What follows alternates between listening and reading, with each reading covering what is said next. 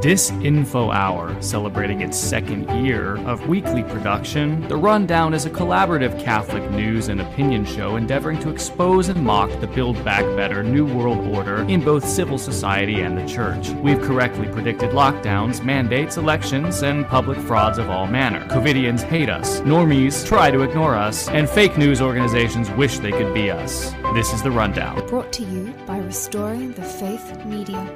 RestoringTheFaith.com.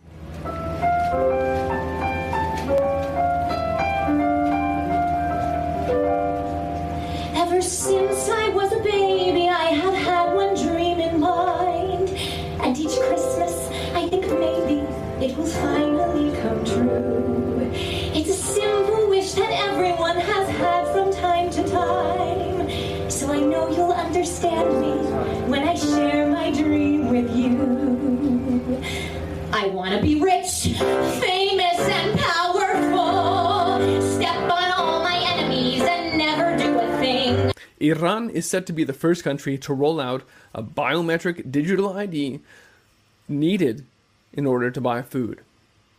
Needed in order to eat. Right? Needed in order to survive. You must go get your digital ID from government. I want to be rich,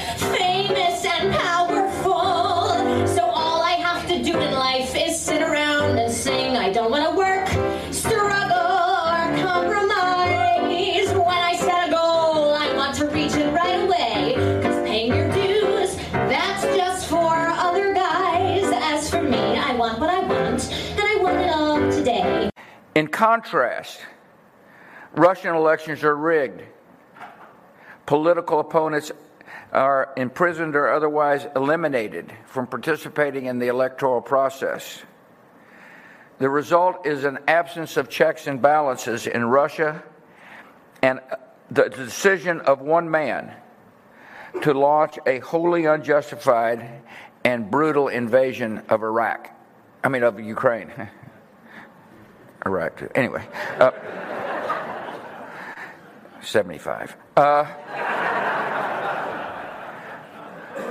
here's the, the decision of one man to launch a wholly unjustified and brutal invasion of Iraq. A wholly unjustified and brutal invasion of Iraq. Invasion of Iraq. Invasion of Iraq. Invasion of Iraq. I don't want to audition. I don't want to take class. I want to be discovered while I'm sitting on my.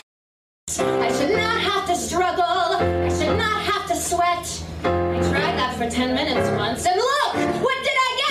You think the board was mischaracterized, then the disinformation board is being shut down because of disinformation? Is that what's happening here? Look, I mean, the, the board was put forth for a purpose, right? To make sure that we really did, at- uh, uh, really did address what was happening across the country when it came to disinformation. And it's okay to on- wait now but no, 75 it's, it's just going, it's, it's going to pause. There's been a mischaracterizations from outside, uh, outside forces. And so now what we're gonna do is gonna, we're gonna pause it and we're gonna do an assessment. But the work does, the work doesn't stop. We're still going to continue the work. The DHS is still going to continue the work. Okay. I'm still not rich, famous, or powerful. Barbra Streisand has it all, and I can do what she can do.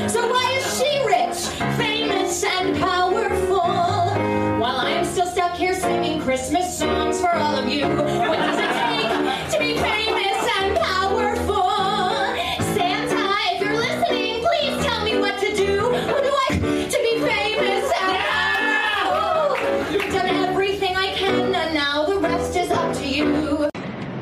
Uh, Corinne, congratulations. It's nice to see you up there. Thank you. Uh, the president's Twitter account posted the other day you want to bring down inflation, let's make sure the wealthiest corporations pay their fair share. Mm-hmm. How does raising taxes on corporations reduce inflation? So, eh, are you talking about a specific tweet? He tweeted, You want to bring down inflation, let's make sure the wealthiest corporations pay their fair share.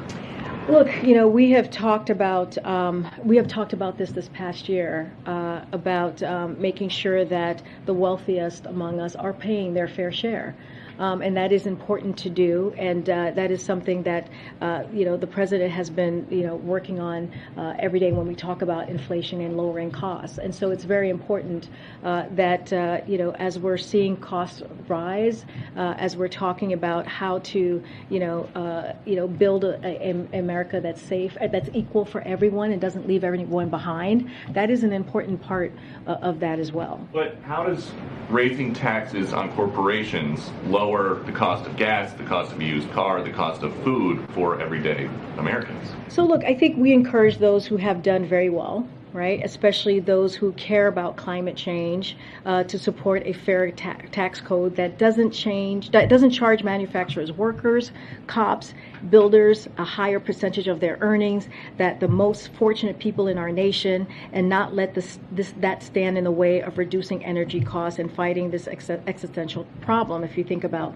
that as an example, and to support basic collective bargaining rights as well, right? That's also important, but look, it is, you know, by not, if, without having a fair tax code, which is what I'm talking about, then all, every, like manufacturing workers, cops, you know, it's not fair for them to have to pay higher taxes than the folks that who are who are who are not paying taxes at all. Well, that have to do with inflation? The president said, "You want to bring down inflation? Let's make sure the wealthiest corporations pay their fair share."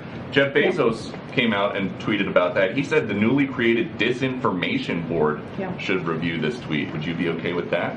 Look, it's not a huge mystery why one of the wealthiest individuals on earth, right, opposes an economic agenda uh, that is for the middle class, that cuts some of the biggest costs families face, fights inflation for the long haul, right? And that's what we're talking about. That's why we're, we're talking about uh, lowering inflation here, and adds to the historic deficit reduction the president is achieving by asking the richest taxpayers and corporations to pay their fair share. That is what we're talking about. Okay. I tried being good. I tried being nice. I even tried pretending I was listening once or twice. But the really big stars, they made it without it. Was Bette Davis pleasant?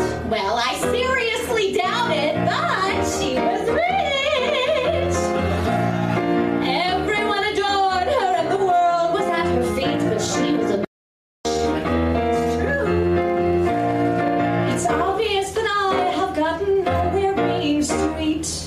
prepare for the next one. That, you know, I'd say is uh, will get attention this time.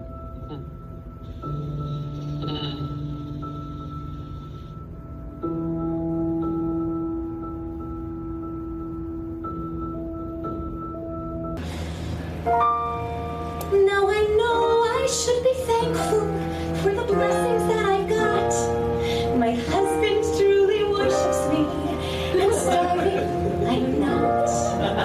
And I know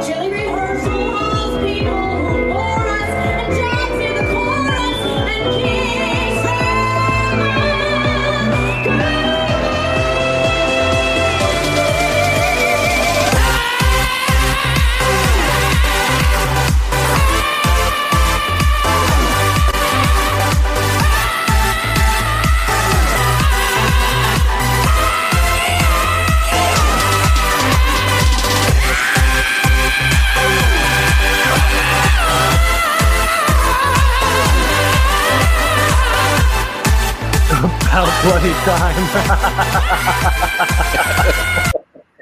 About bloody time. This is the rundown. This is your weekly addiction. Fab Four are assembled. We have so many things to talk about tonight. Top story tonight: Nancy Winebox Pelosi. She has uh, she's been censured by the Archbishop of San Francisco. Let's turn that light on there. Hey, can you see me better? She can't go to communion anymore, Ryan. She cannot present herself to communion. Thank you. Thanks be to God, Archbishop Cordileone. He finally did what we've all been asking someone in these United States to do for the last 30 years. Not only him, but uh, Nancy Pelosi, um, even though she's from San Francisco, properly she represents it her actual residence is technically in another diocese and that bishop there i don't have his name at hand he also agree um, confirmed uh, Cordileone's decision and went along and did the same. So he's uh, informed his priest, no, you can't. And it's one of those things where you, are going to see the left scream, you're going to write the the right, you know, people on our side of the thing are say, well, he's not really going far enough, and I can see the criticisms of his statement in different mm. ways. But I'm going to take the W. Uh, because this is what people, theologians and canonists, and just faithful Catholics have been asking for what 30, 40 years now apply Canon 915, which is for grave and public sinners. And this is the thing you're going to have the left. I'm, I'm getting ready for a tweet from James Martin to tell you about how unchristlike and uncharitable this is and all that. But Canon 915 for grave and public sinners.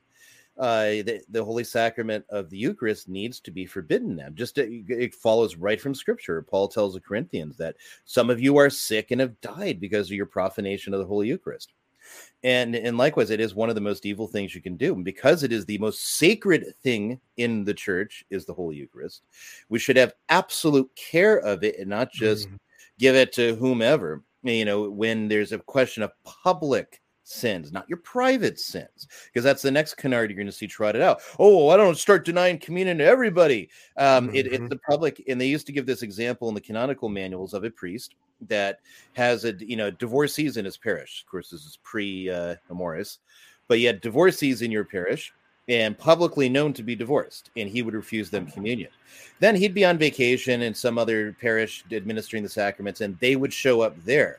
Mm-hmm. Now he can go and once he sees them if he has a chance he can say hey look don't don't come to communion. But he can't refuse them in the same way because in this foreign place they're not publicly known to be divorced and remarried. So now because it's not public he actually can't refuse the sacrament. And that's the, the example the canonists and moralists give on things like that. So yeah. in the case of a senator no I sorry a congresswoman the speaker of the house publicly known throughout the world for her scandalous support of abortion, um, there's no question that this is the right application of Canon 915. Yeah. Um, now, the, the question that it raises to me, uh, James, is who's next? Uh, obviously, you know, uh, there is some in, emboldenedness on the part of Archbishop um, Cordileone because of this of the leak uh, from the Alito draft. So he's thinking the court's going to overturn Roe anyway. Uh, we have momentum on our side. Um, you know, Nancy Pelosi finally crossed whatever uh, mental red line he had by uh, uh by supporting you know legislation to create um, an abortion right in this country. Um, so, you know, I think he finally kind of crossed the Rubicon and was like, "Look, you know, I'm I'm going to do this."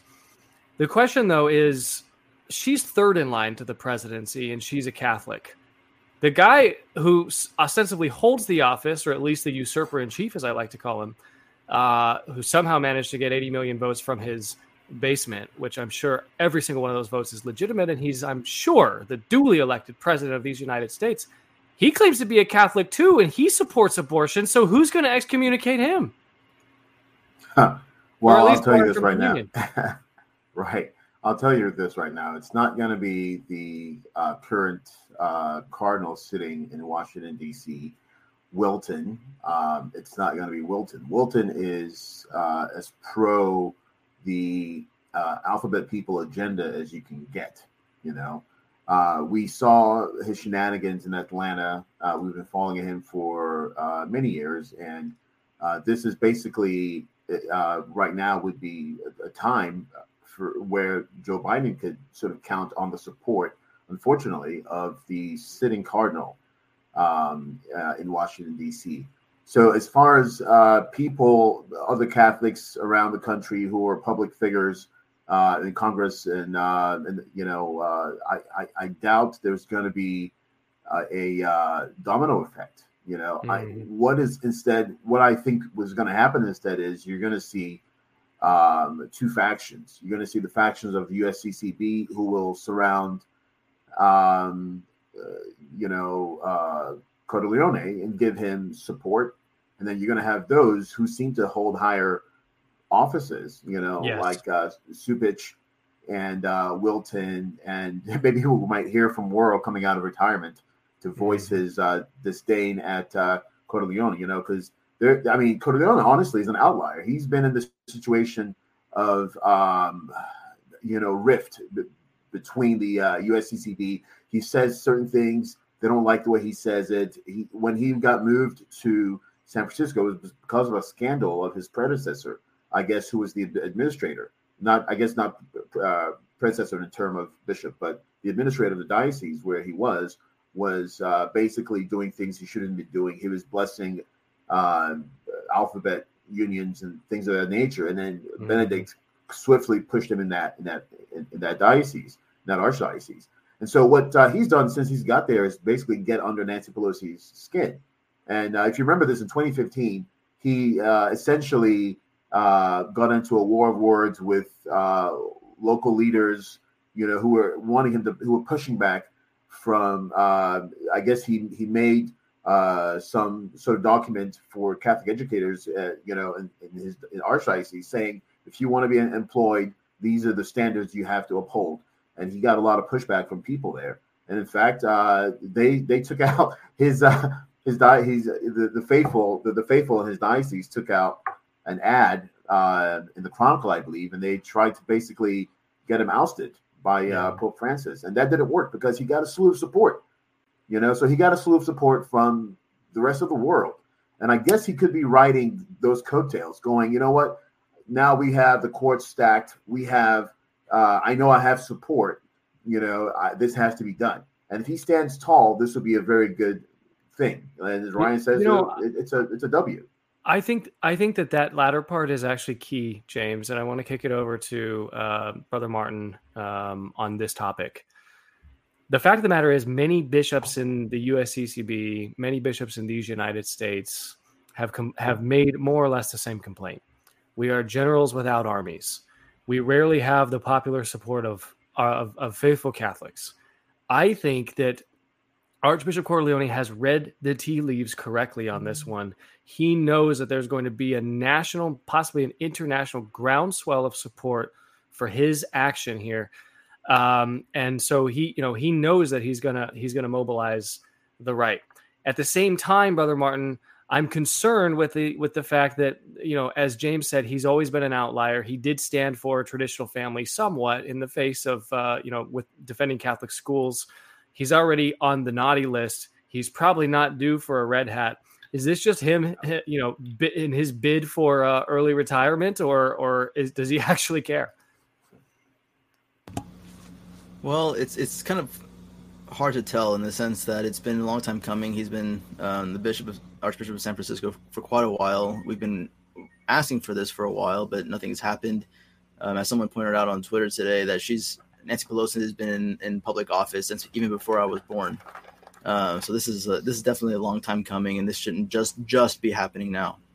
At the same time, it it it seems like he did his homework in the sense that uh, there have been several bishops that have come out already with public statements supporting um, Cordileone almost immediately, and that doesn't typically happen. Usually, bishops read the news and come out with something later after they've meditated on it or thought about what they want to say and made sure their words are clean that they can't have there no repercussions for what they have to say.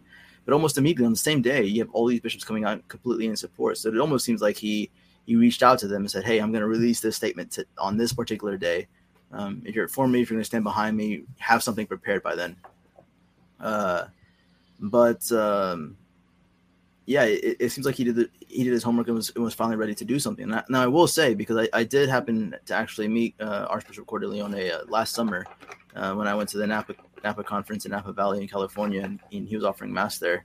Uh, I, I did uh, have the opportunity to serve mass with him twice, and I, and I will say with after after after having served mass with several bishops before, Archbishop Cordileone happened to be the only bishop I've ever really have been intimidated to approach before and after mass, precisely because he was kneeling at the back of the the nave with his book, a small little red book that said "Preces" on it, prayers in Latin, and he was intensely preparing himself for mass and then doing his Thanksgiving after mass, regardless of who wanted to meet him. Um, mm-hmm. With, with all the bishops that I've experienced in the last 10 years of, of being a religious, this is really the only one that I said, okay, I'll wait in the sacristy. When he comes back here, he comes. Um, with all the other bishops, you know, it's, it's usually they're shaking hands, all that kind of stuff. And then they go and do their, their, their Thanksgiving or whatever. But Archbishop Cordileone, he was, I mean, he meant business in the sense that he was there to pray. Um, so I will say that about Cordileone. So I, I really do believe that he, uh, this was a matter of conscience for him, that he wanted to do something about it and you wanted to go about it the right way and the way that would be most successful.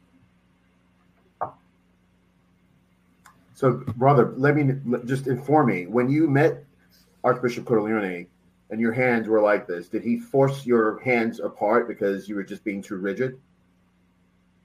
No, unfortunately, he's not caught the the bug from Rome yet. So well, listen, I, if if everything Brother Martin just said about him is true, uh, then that means he, he has the faith and therefore he has to go.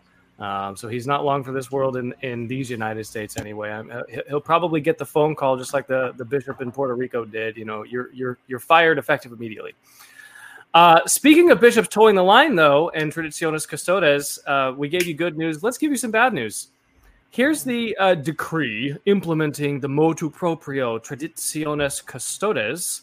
Uh, this is a decree from the uh, what is what is his name Estevez, the most Reverend Bishop Felipe Estevez, Bishop of Saint Augustine, Florida, or Saint Augustine, Florida. I guess they pronounce it down there.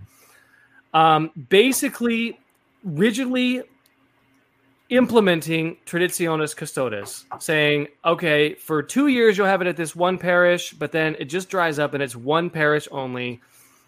No one else can learn the Latin Mass. Uh, so sorry. Um, and by the way, it's all 62, 62, 62. Nothing about pre, you know, pre 55 or anything like that. Um, priests who have already been celebrating masses according to the 62 must petition the bishop for permission authorization to continue enjoying this faculty. So he's really clamping it down. Um, maybe he knew what Cordileone was going to be up to today, and he wanted to stand out as a as a bright and shining star in Francis Church. Uh, who knows? Um, but let's let's go around the room with this one. Ryan, first of all, with TC, I have been surprised at the slow implementation in the United States of America. We haven't seen a lot of restricted letters like this one that just came out today. Um, why do you think that is? There's a lot of bishops who are privately asking candidates, I won't name which ones lest I get uh, various left Catholic mobs on Twitter directed in, in their direction. But there are various bishops who are talking to candidates privately and saying, "Well, what do you think about this?" And they're saying, "Well, the uh, the clarifications or the dubia for the uh, for TC, um, anything that's beyond what's in TC, they, they they're not even binding." And they're further telling bishops that even with the rest of it, uh, you can apply Canon 87 and just say, well, the, the, this document doesn't apply here because it's contrary to the good of, of my faithful. And some bishops have quietly been doing that and telling their priests, you know, officially there's this, but really keep doing what you're doing. And so, in other bishops too, it's it's a type of thing where the, the, some of them really do care for the spiritual well-being of, of trads. I know that's like a, a crazy thing to think about. There, there are some that do, and there are others there are others that um, you know for them it's it's a question of well i'm going to have problems if i do this or i really don't like those sspx and i have my diocesan indult or my fraternity of st peter and if i get rid of them well i'm going to have the, this sspx problem. They're all going to go there. So it, and especially if it's a wealthier parish they're going to take that money with them. So again mm-hmm. canon 87 they've basically been ignoring him. And so i know of several uh, diocesan indult and FSSP parishes that have not been required to, for example, uh, you know, do the readings in the vernacular or other things that are in TC or the Dubia. Uh, mm-hmm. So th- there is there is a at least in the United States anyway there is a sense whether it's pastoral on the side of the bishop actually cares or pastoral on the side of this is just going to create problems for me. I don't want to deal with it. They're more or less saying, hey, we're gonna, you know, use Canon 87 and uh, just say, yeah, these don't apply because they're contrary to the, the, the good of our, our diocese. Because canon law is not this legalistic thing. You have to do it exactly this way because it says it's moderated by various principles. The first of which, the first law is the salvation of souls. That moderates everything in canon law. And mm-hmm. so the bishop decides he can set the whole thing aside. And that's what has been happening with various bishops. Yeah, and and it's it is very surprising to me, brother Martin, that uh, that the the hatchet really hasn't dropped. I think last summer when TC came out, it was like a bomb. Uh, props to I think it was Rorate Caeli who um, who predicted it pretty accurately that said it was coming and that it was imminent and knew the contents of it. A lot of people kind of poo pooed uh, them and said, "Well, it's not going to be that drastic," and it certainly was. The directive is there the directive is drastic. The directive is draconian. Um, and yet, that level of spite has not really translated in a lot of dioceses around the country. But it's now like a suspended uh, guillotine above all of our necks, which at any point any bishop could just release. So it's you know now everyone feels like what they have to be on their best behavior. I mean, is this a is this some measure of deterrence? It's interesting because I, th- I think uh, well bishops know what they're doing in the sense that, that they're very well skilled in the political game. Uh, they know to take things slowly. That when things are done quickly, there's a reaction. And so if you want get, to get something to stop, you don't just automatically demand that everybody who likes it just just go home, because then people you'll get protesters from that.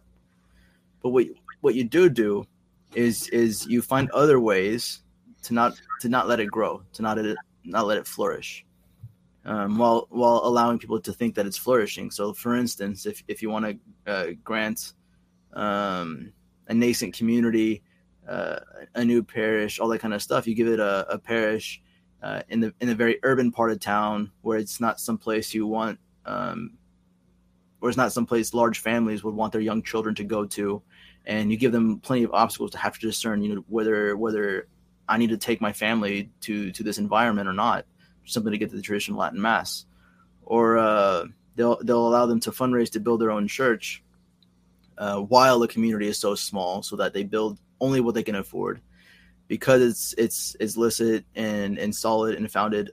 More people flock to that who, who didn't participate in the fundraise or anything. The church mm-hmm. outgrows itself, and you cause other other problems um, for for that particular parish. And so there's other ways to make them very feel uncomfortable and keep things from growing.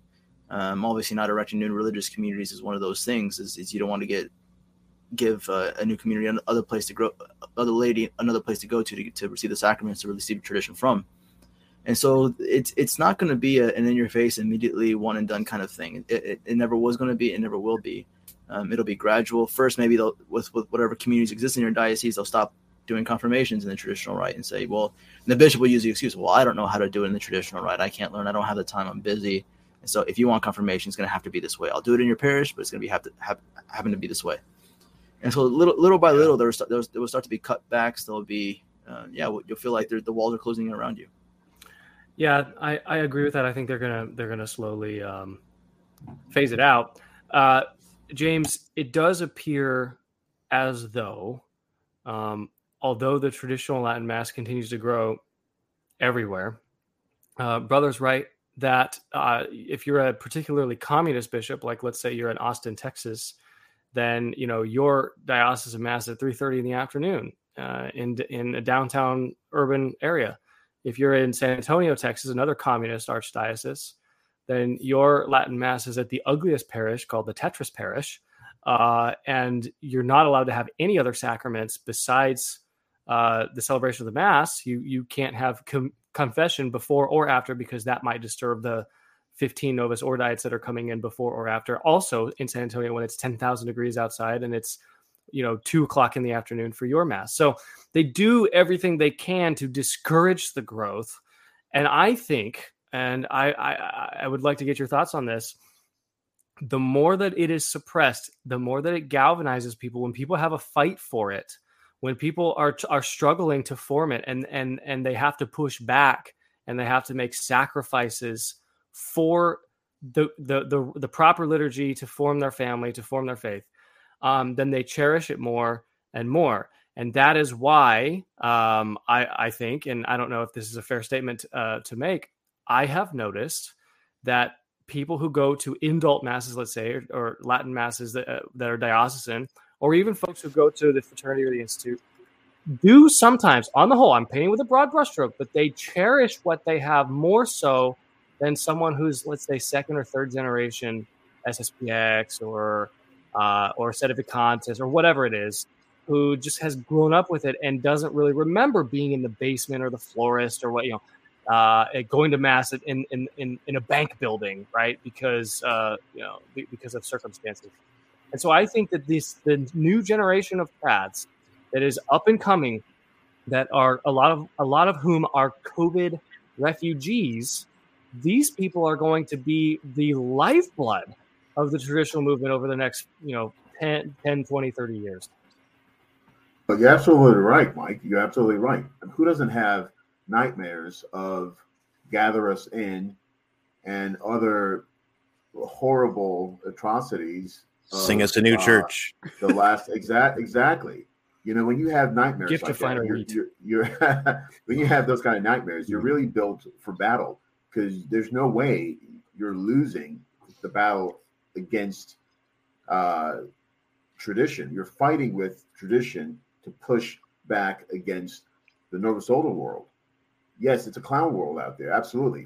I think all of us sitting here, we've made our journeys, you know, and uh, so we we have this fight in us that we can we cannot get, give up. And what's happening? The bishops don't realize this, but yes, you're absolutely right. Uh, they they're trying to squeeze to put the squeeze in us, right? That's that's a term to squeeze in us, and ever so gently.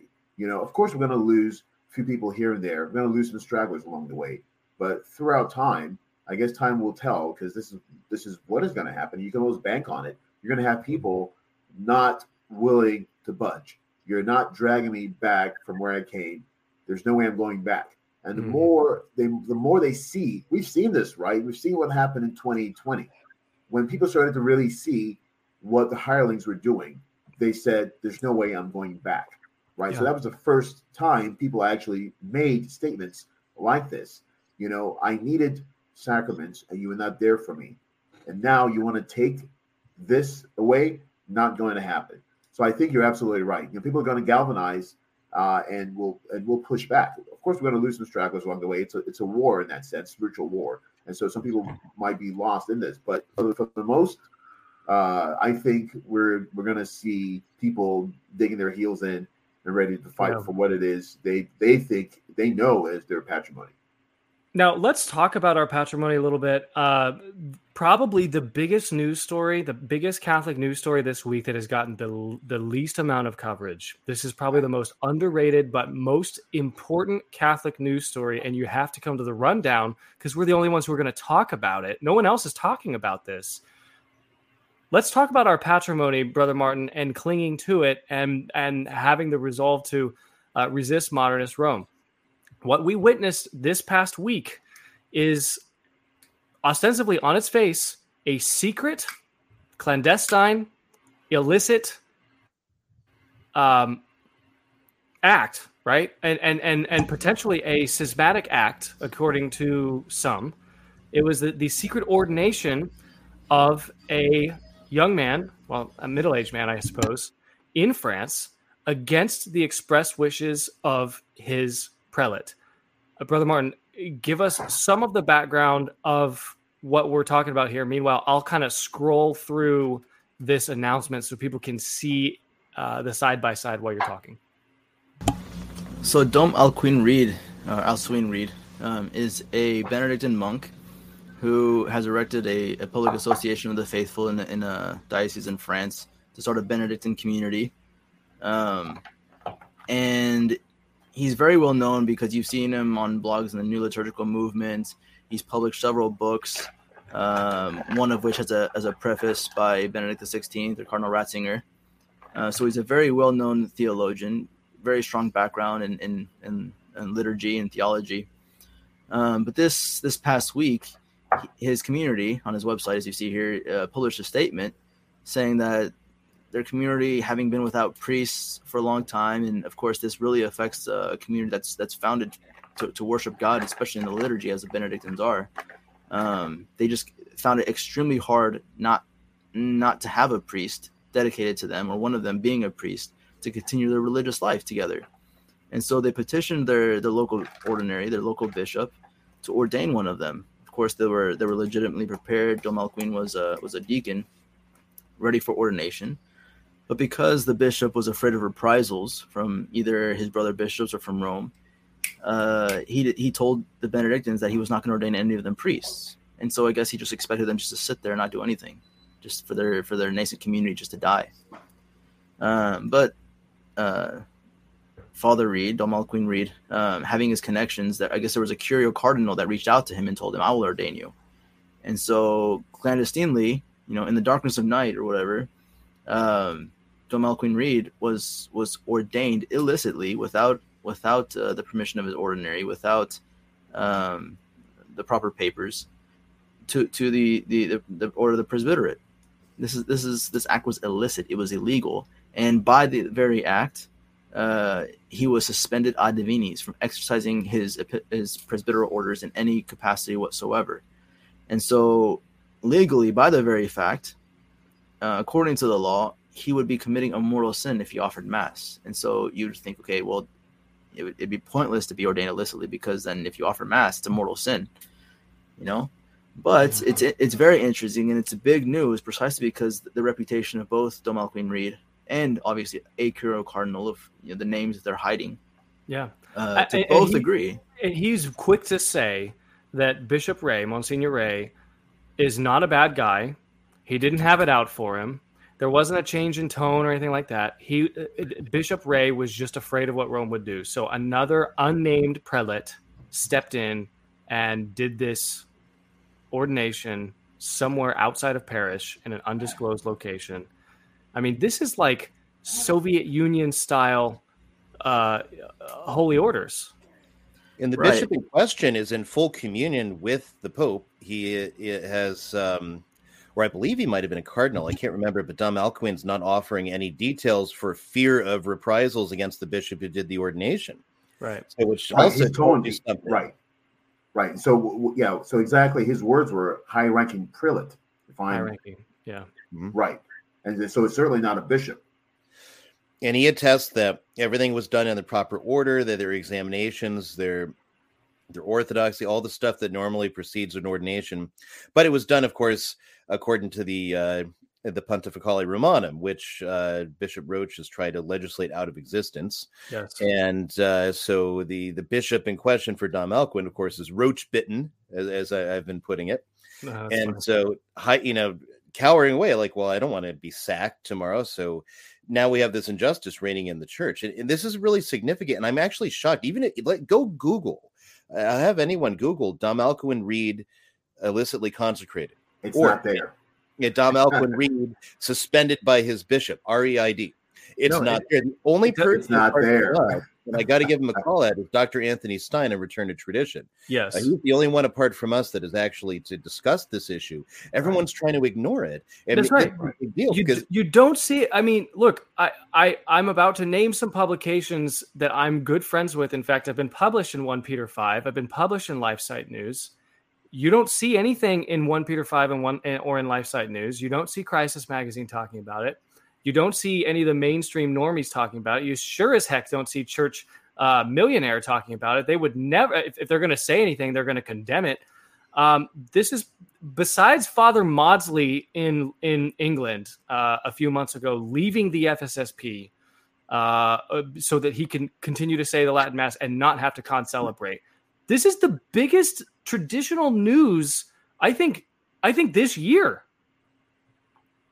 He's a major theologian, and and he's sort of in the mainstream as he's sort of like a Father Z. He's considered part of kind of the Novus Ordo camp, but he's very traditional and has gone increasingly more so in the years.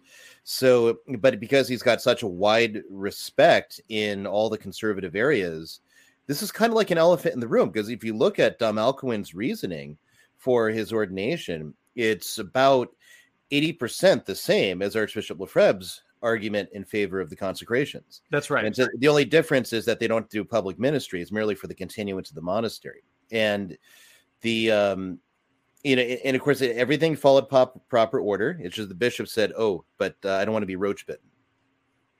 Yeah.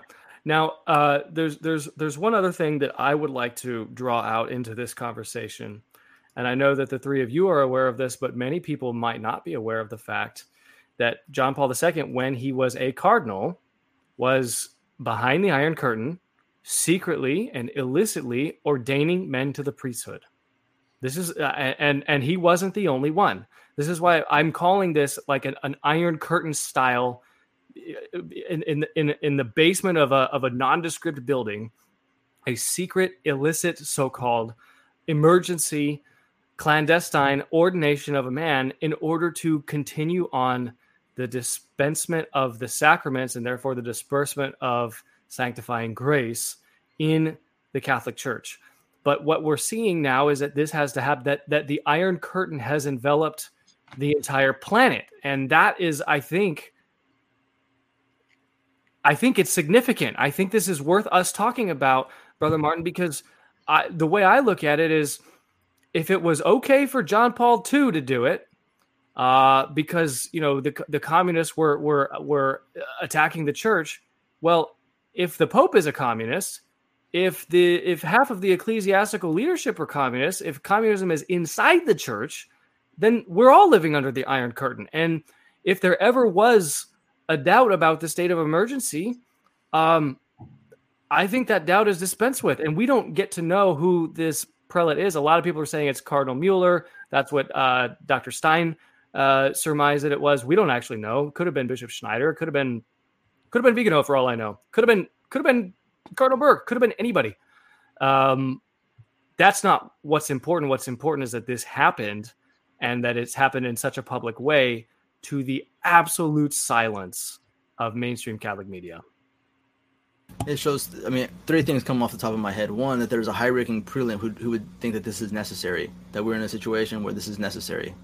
Two, that there's a credible theologian, a very famous theologian, that would accept it and realize that it was it was necessary.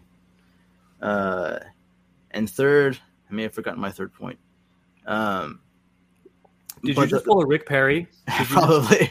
Did you ready, just say, I was, Was going to get rid of it. three federal agencies, and you couldn't remember the third one, and then when, Trump named you to lead that third one. When I when I go from the from my first idea down to my third idea, I end up forgetting it. But uh, it's, it's it's it's just the fact that um, very, very important people who otherwise in a normal situation would, would, would be very few and far between to, to do something like this are are are doing this. Um, it should it should be a matter of great attention for for all the news publications because it's like wait okay these were you know closer to the neoconservative camp than the traditionalist camp, mm-hmm. um, and now they're doing exactly the same thing that that gave birth to the traditionalist camp. was Archbishop Lefebvre being a prelate in full communion with the church, yeah. illicitly ordaining priests for ten years until he would, had to consecrate bishops. Well, the question is too to this to this cardinal who's ordaining priests. If we get to the point to where he's going to have to consecrate bishops, would he do it? Because if he's the only one going around there doing these these clan ordinations, eventually he's gonna he's gonna die. I mean, you know, two of the of the three Dubia Cardinals um, have already died. So, I mean, eventually it comes for all death comes for all of us. So so so what's left? It, this isn't just a temporary one two year crisis. This this is something that's been going on since the 60s and 70s. James, does this clandestine ordin- ordination vindicate Archbishop Lefebvre in your mind? You know what? There's a bit of a delay here. Could you repeat that question? Uh, I'm asking if this ordination in some way vindicates Archbishop Lefebvre. Oh, absolutely. Um, again, you know, Lefebvre was so ahead of his time. You can kind of see the timeline in which Lefebvre was taking to judiciously uh, work things out with with I was going to say Congress with with the Vatican with Ratzinger himself. You know, so this was a work he was doing with Ratzinger to make sure he was within the law of the church, uh, mm. you know, in union with with the Pope. He he slaved over every detail to making sure that when the time came, there would be not any reason for him to, to get denied. He met several times with Cardinal Ratzinger, uh, and Cardinal Ratzinger, unfortunately, uh, kept pushing off what was imminent. And so Lefebvre now realized either uh, Ratzinger is leading him on, or you know, there's there's some other reason why this isn't happening. So he just decided, you know what, I'm getting old. I can't see the spiritual sons that I've raised become priests if I keep standing here waiting for something to happen in Rome. So he determined Rome was not going to have this happen. And what did he do? He decided, you know what? It's going to fall to me, and I have to make the right step or take the right step to make sure this happens. And so instead of doing just one consecration, he did four. Yeah. You know, and so um, th- this basically, uh, for me, is another uh, calls to mind uh, the actions of, of Lefebvre. And before Lefebvre, obviously, um, something like this had not really happened. We, we of course, we hear about the story of uh, John Paul II behind the Iron court, uh, curtain, but that's mm-hmm. something that came out years after. Oh yeah, that's something that came out recently. I mean, within the last year, it became more widely yeah. known. Before that, it wasn't terribly, terribly known. Ryan, I, I, the silence is deafening, in my opinion. Besides Dr. Stine and besides the rundown, you're not going to get this news anywhere. Nobody wants to talk about it. It's almost like it's being it's being buried on purpose. This is this is a you know the the head of an of an abbey in in Europe uh who who was clandestine uh, made a priest. I mean, like the, the the ordination was secret. The the identity of the ordaining bishop or cardinal is not known. It may never be known. I mean, this is like this is like a, a mystery novel. This is a suspense thriller that nobody cares about because it brings forth a lot of very awkward questions and there's a lot of people who are not ready to begin to undertaking the work to answer those questions such as if this highly respected theologian who is very much beloved in you know all the you know con- conservative catholic circles that i've been reading alcuin reid for probably just about 20 years now uh you know he goes back quite a while right? If he has to undertake this action when even by his bishop's uh explicit attestation there's a protestation, protestation. There's he's done nothing wrong. There are no issues preventing him from being ordained other than it's politically incorrect with the current regime in the Vatican. That itself brings very uncomfortable questions of all sorts of different different nature like what kind of resistance should we or could we show to that said regime and mm-hmm is it time you know for that kind of resistance? Should we be doing things openly? Or if we do might we not lose what we already have? And it's going to challenge a lot of people because they're going to come down to that human respect. I have this office and that's why again like even just to reference back the first story with bishop cordileone i mean he has to know that there's going to be payback coming from him for him from the mm-hmm. power that shouldn't be in the church right just as this bishop was afraid of that very thing. And um, you know and so I, I salute cordileone for doing this even if we, we might not agree with the way he worded his letter or whatever else. This is a win on that score just because it took a little bit of courage on his part and you know courage that this bishop in france did not have. And that a lot of prelates who are deciding, or a lot of uh, thinkers, theologians, writers, people in official positions, as they watch what's happened to Dom Alcuin Reid, they're like, well, you know they, they have to deal with that if i speak out and criticize the status quo I, I, could lose what I've got, and that human respect comes in. And then there's deeper questions too. What do we do with a pope who so abuses his office in this way? We haven't seen anything like this, you know, in 400 years. So, what are we going to do about this? I mean, the last pope that behaved in this fashion was Sixtus V was a Franciscan. Uh, he was mm-hmm. called uh, the uh, Papa Terribile Secondo because the first Papa Terribile was uh, it was Julius II. Sixtus V was Terribile because he had a fiery temper, and you know, and he would uh, get get his uh, get an idea in his head that this is the way we need to do things, and just just bulldoze his way through no matter what opposition, excommunicating and censuring and suspending whoever he had to to to get things done which almost ended up in great disaster for the church on a number of points. Um, other things he did well, but there's things he did really poorly because of that. So, you know, you're looking at okay, now we have this regime in Rome where the priests in Rome are scared. The atmosphere in Rome is toxic. And I, I, don't know if I've told this story here before. I know I've told it somewhere before. But in 2017, there's a church. Um, I, won't say where it is, just in case somebody is listening over there.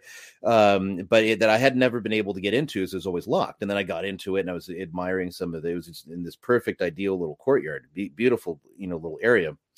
And you know, then I got in admiring kind of the Baroque uh, re- refit that it had during that time. And then the priest, he notices I'm obviously not Italian. He comes out and speaks to me. I see what I'm doing in Rome, what brings me to Rome. And I said, Well, sto lavorando il Vaticano. I'm working in the Vatican, which is where I was working in the Vatican Library at the time, researching.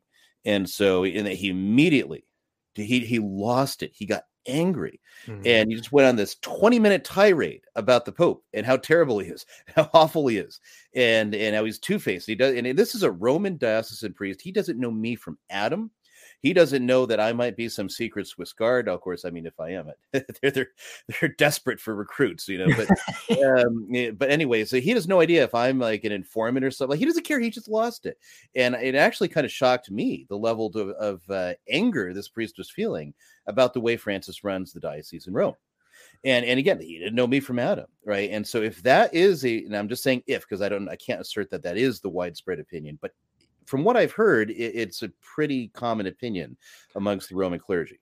Yeah, and and and and worldwide as well.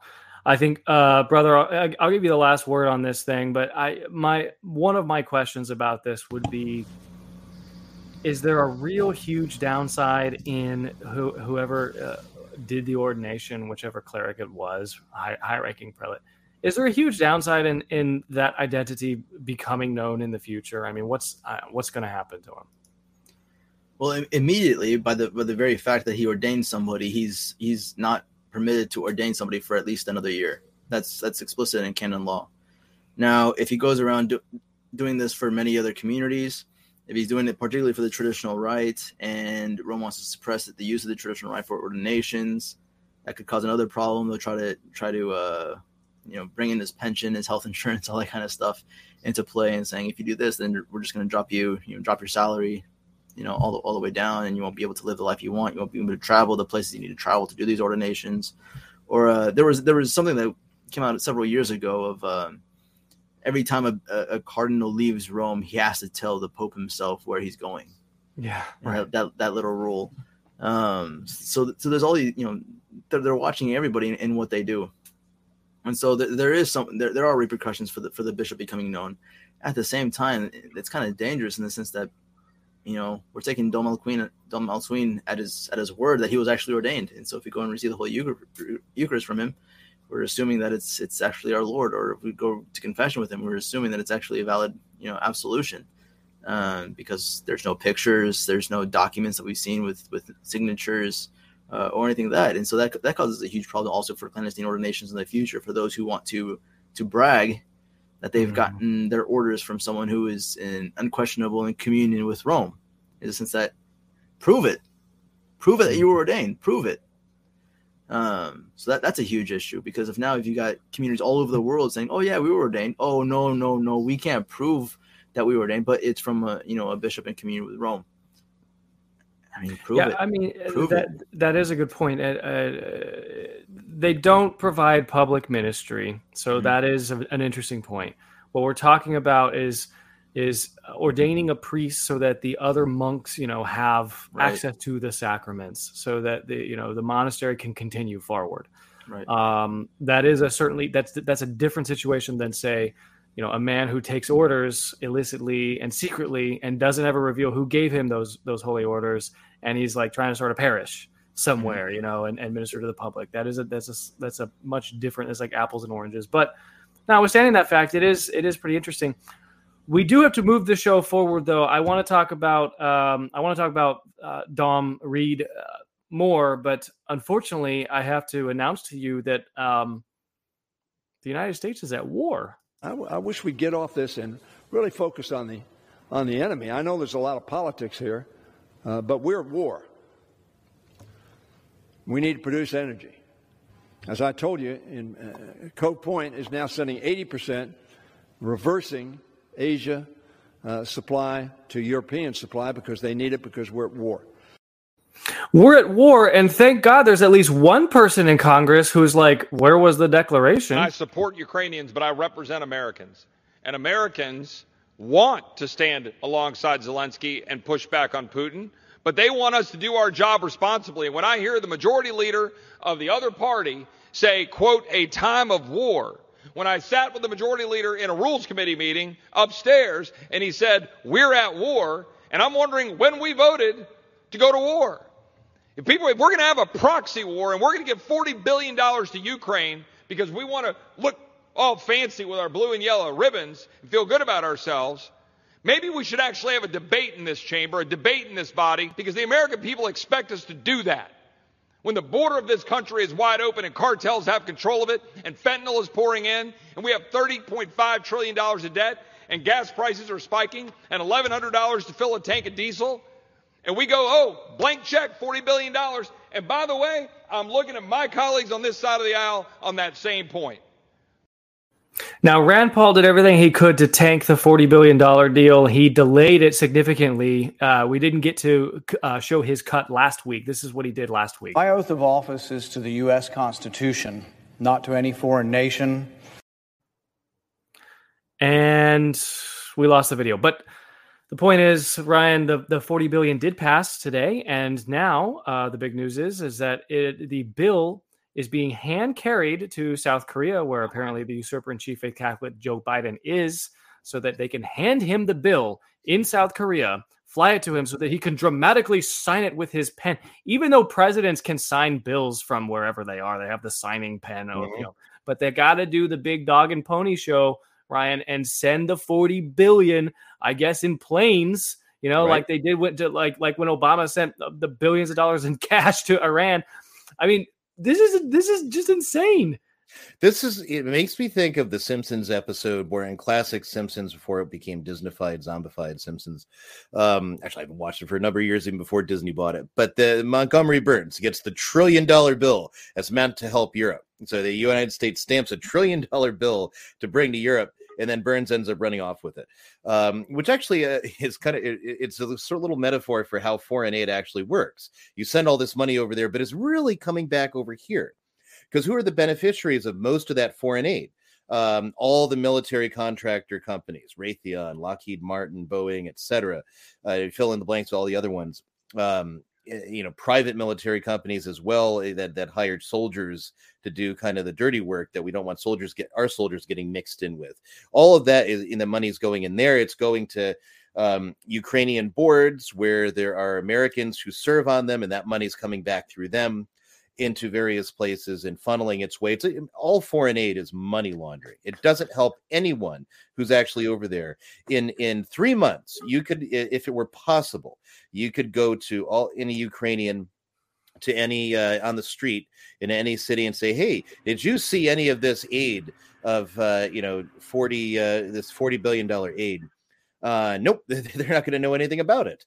So it, it's more like you said, it's a dog and pony show, just like the entire war at this point. I don't know what I can trust. I, I you know, do I, I don't trust Russian state media. I don't trust Ukrainian state media, and I don't trust our media. And mm-hmm. so that leaves me in a position where I I cannot pontificate on what is actually going on in Ukraine because I don't know because I don't trust any of the sources that are coming to me. You know, I don't believe Putin's in the right, and I don't believe Zelensky's in the right. It's like, and uh, you look at this this mess. The the way the left is pushing so hard with the right and the media, anything that's truly bipartisan actually should be terrifying to most people is my kind of my general philosophy and this is one mm-hmm. of those where left and right everyone's got the ukrainian flag so you get you got the left you can mock the left it's like hey i see you got that ukrainian flag and that rainbow flag do you know that gay marriage is illegal in ukraine? Oh you know it explode their heads and then go to the right. Hey you're saying you're fighting for freedom do you know that uh, all political opposition to zelensky is now illegal in ukraine um, you know, it, all the things that we're saying about Putin are true of Zelensky too. So it's like the whole thing is a big mess. It's another distraction. What's really going to come out of it? I keep thinking about those biolabs, and it makes me think of another story we're going to cover tonight. So, uh, I, I, again, I, I, just like you said, it's a dog and pony show. Uh, it, it's the idea of foreign aid is money laundering. We really got no business doing it and where it, it, doesn't advance American interests. It doesn't but brother, advance. But brother Martin, what about all the Catholics in um, in the Ukraine. I mean, there are there what they're they're two percent Catholics in Russia and they're like nine percent Catholics in the Ukraine. So doesn't that change your opinion? Come on. Well, not necessarily because I mean Catholics are Catholics and we support them no matter, especially when they're in the minority. Um, but that was always, that was always my first draw was was the Catholics in, in Ukraine because they have a, a huge history of suffering under the Russians, especially during the, the communist era and even previous to that because uh, the Orthodox were always I mean there were murderers. I mean we have Saint Joseph had to, to kind of share that story uh, with the rest of the Catholics. Uniatism was always you know Russians would rather kill than have their own brothers um, be faithful to Rome. You know, and and it's, it's just the absurdity of something like that that makes you really wonder what, what's really behind them uh, being Orthodox. What does it mean to be Orthodox? It means to be anti-Roman first and foremost. It doesn't mean to be uh, in love with Jesus Christ, but to be for, first and foremost anti-Roman. Um, and so it, it's hard knowing people are, are going to suffer and whatnot. And, and um, but at the same time, it, it's also it's also to me um, unreasonable to say, you know, okay, if I if I support a certain if I, if I, choose to support a certain side in, in, in, a conflict, that means that I have to support everything that, that that side stands for. Well, not necessarily. I mean, in one sense, if if Ukraine is so corrupt, if Ukraine is so left wing, uh, why does why does Putin want it so bad? I mean, what what, is, what does he want to do with with incorporating into his economy, incorporating in, into his society a whole bunch, a whole a whole country of degenerates? What's that supposedly going to do to Russia? I mean, it seems that you know when you mix in some degenerates, it's not always the Christians that convert the degenerates; it's the degenerates that convert the Christians. Yeah, it's it's kind of the theory of the bad apples, right? It's kind of yeah. like um, you know, you if you have one bad apple in the batch, Ryan, then the error t- tends to spread. This is one of the reasons why we harp on it. We won't do it uh, this week because we do it quite often, but we harp on the error of free speech. Uh, because when you give uh, error rights, then error spreads faster than truth. It's just the nature of error. Well, that's precisely what it is. And so, um, you know, I look at, I mean, the eras of Russia, you know, whatever about consecration talk and everything like that, there's still a lot of error in Russia. And so it's state church, it's uh it's leaders between Putin and, and Kirill, they're both ex KGB, right? And so not more reasons that just don't furnish trust in me on what their particular motives are the, in this this business. If again, what's being reported is is is believable, which I really don't think it is. Um, there's there's not a lot that Putin really gains, and if the reporting we're getting is accurate, um, you know, Ukraine is standing strong supposedly against Russia. It's like, well, wait a minute, what is Russia but a paper tiger? So why are we so scared of Russia?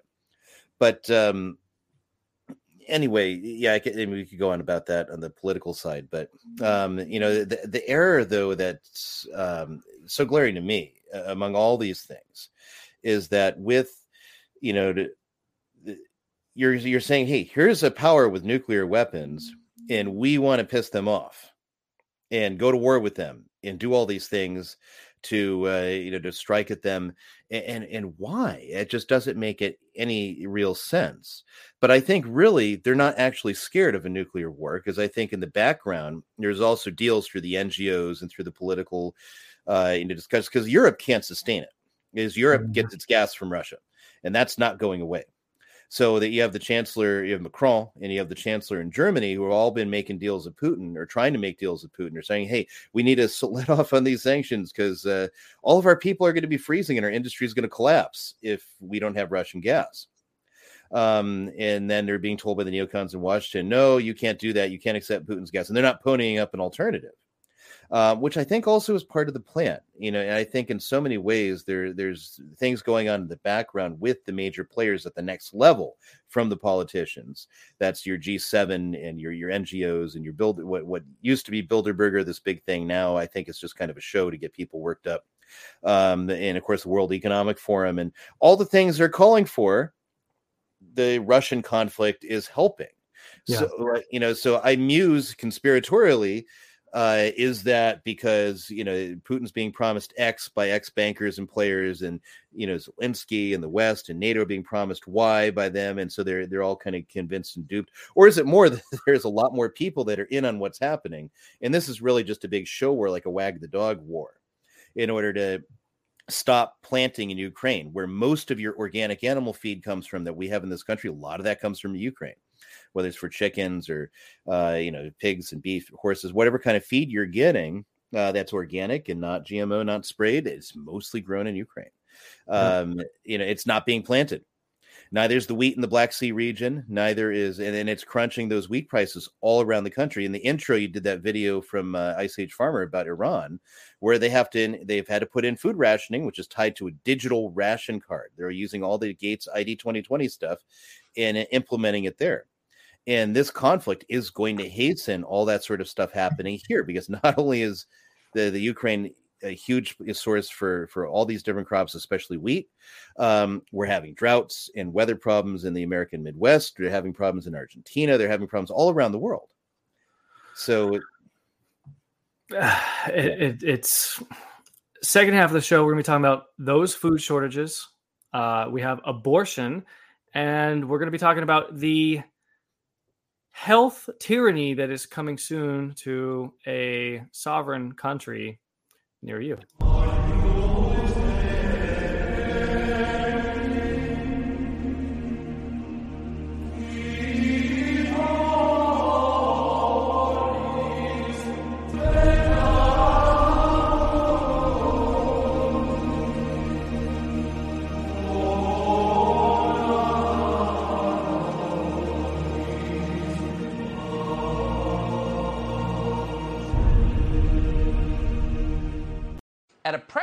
Conference back on March 24th of this year, Joe Biden announced that thanks to the regime change war he's decided to voluntarily wage in Eastern Europe, our country, the United States, will soon face food shortages. Food shortages are, quote, gonna be real, Biden said. Now, the reporters in the room dutifully transcribed the words and wrote their stories, but you may have missed it. You may not have even heard this because there weren't a lot of follow up pieces about these man made food shortages that Joe Biden was predicting. And that's weird if you think about it, because food shortages are inherently a big deal. You could argue they're even more significant than, say, a slap fight between actors at an awards ceremony. Food shortages are historic events. They overturn societies, they bring down empires, they often have. If you've got food shortages, you've got a potentially destabilizing problem on your hands. And now we do have food shortages. They're real, as Joe Biden predicted. As of tonight, at least 26 states are reporting that half their retail stores are completely out of baby formula. That would include the states of Texas, Tennessee, Missouri, and Iowa, and many others. So these are major population centers without enough food for newborns. In Memphis and Nashville, 52% of stores have no baby formula. Houston and Des Moines are reporting similar shortages. In San Antonio, a city with an unusually high percentage of families with small children, 57% of all stores in the city have no baby formula. Those are the numbers. Journalist Savannah Hernandez went to see for herself what the reality looks like. She went to eight different stores in Texas, and not a single one of them had any baby formula to sell. Watch. I believe her. Um, food shortages are coming. Uh, they're already here. And to your point, the it's it's really a leading indicator, not a lagging indicator. The, the fact that there's no baby formula on the shelves is a lagging indicator. We're already feeling it. The leading indicator that Ryan talked about was the fact that Zelensky gave a handful of rounds and a rifle to every single farmer in his country, sent them to the front lines, and got them killed. So now there are no farmers left in Ukraine, which is the breadbasket to the world in many ways, a huge participant in the wheat market of the global economy. And that's a leading indicator, meaning we're not going to feel that for a while. But when we do, it will seem sudden, Ryan. It will. It'll be one day there's there's groceries for you. One day there's there's this, and then uh, you'll go back, or it'll it'll be you, know, you won't pay attention to, it, and all of a sudden it'll all be gone. Where did it go? Uh, you, you, there'll be panic. I mean, if anyone remembers like the great toilet paper panic in Costco and wherever else in uh, during the the uh, the unspecified virus of unspecified origins, right? If anyone remembers that, they had uh, it was just all of a sudden it came out of nowhere, and everyone was scrambling for toilet paper. You didn't know why there was a shortage, but it was all gone. Um, and it, it, it didn't really make any sense. And then you find out from insiders, well, there's actually plenty of toilet paper, but it's just we want to kind of reserve it and slow down the supply to the stores just in case. So A lot of it's actually sitting in the was sitting in the warehouses, but this won't be the case this time. When you look at meat, uh, the way that meat production works in most of the grocery stores is that there is about a year's supply of frozen meat that is then you know cut down and all your various cuts of whatever animal and and sent out and it's being replaced so that if a crisis happens you have a year's supply to try to fix things and that's the way they they had it set up well during the uh, unspecified virus of unspecified origin they uh, we ate through that entire year's worth of frozen meat because covid lockdowns and, and other nonsense had shut down the plants all the meat processing plants. Now, I'm not in favor of factory meat. I'm not in favor of CAFOs. I'm not in favor of the way we do things. But if sudden shock like that, you're going to create famine. What you really need is a slow transition to healthier practices. But when you have that sudden cut, um, you know that's going to be that's really bad for everybody. But that's exactly what happened. We cut through that layer, and it has not been replaced.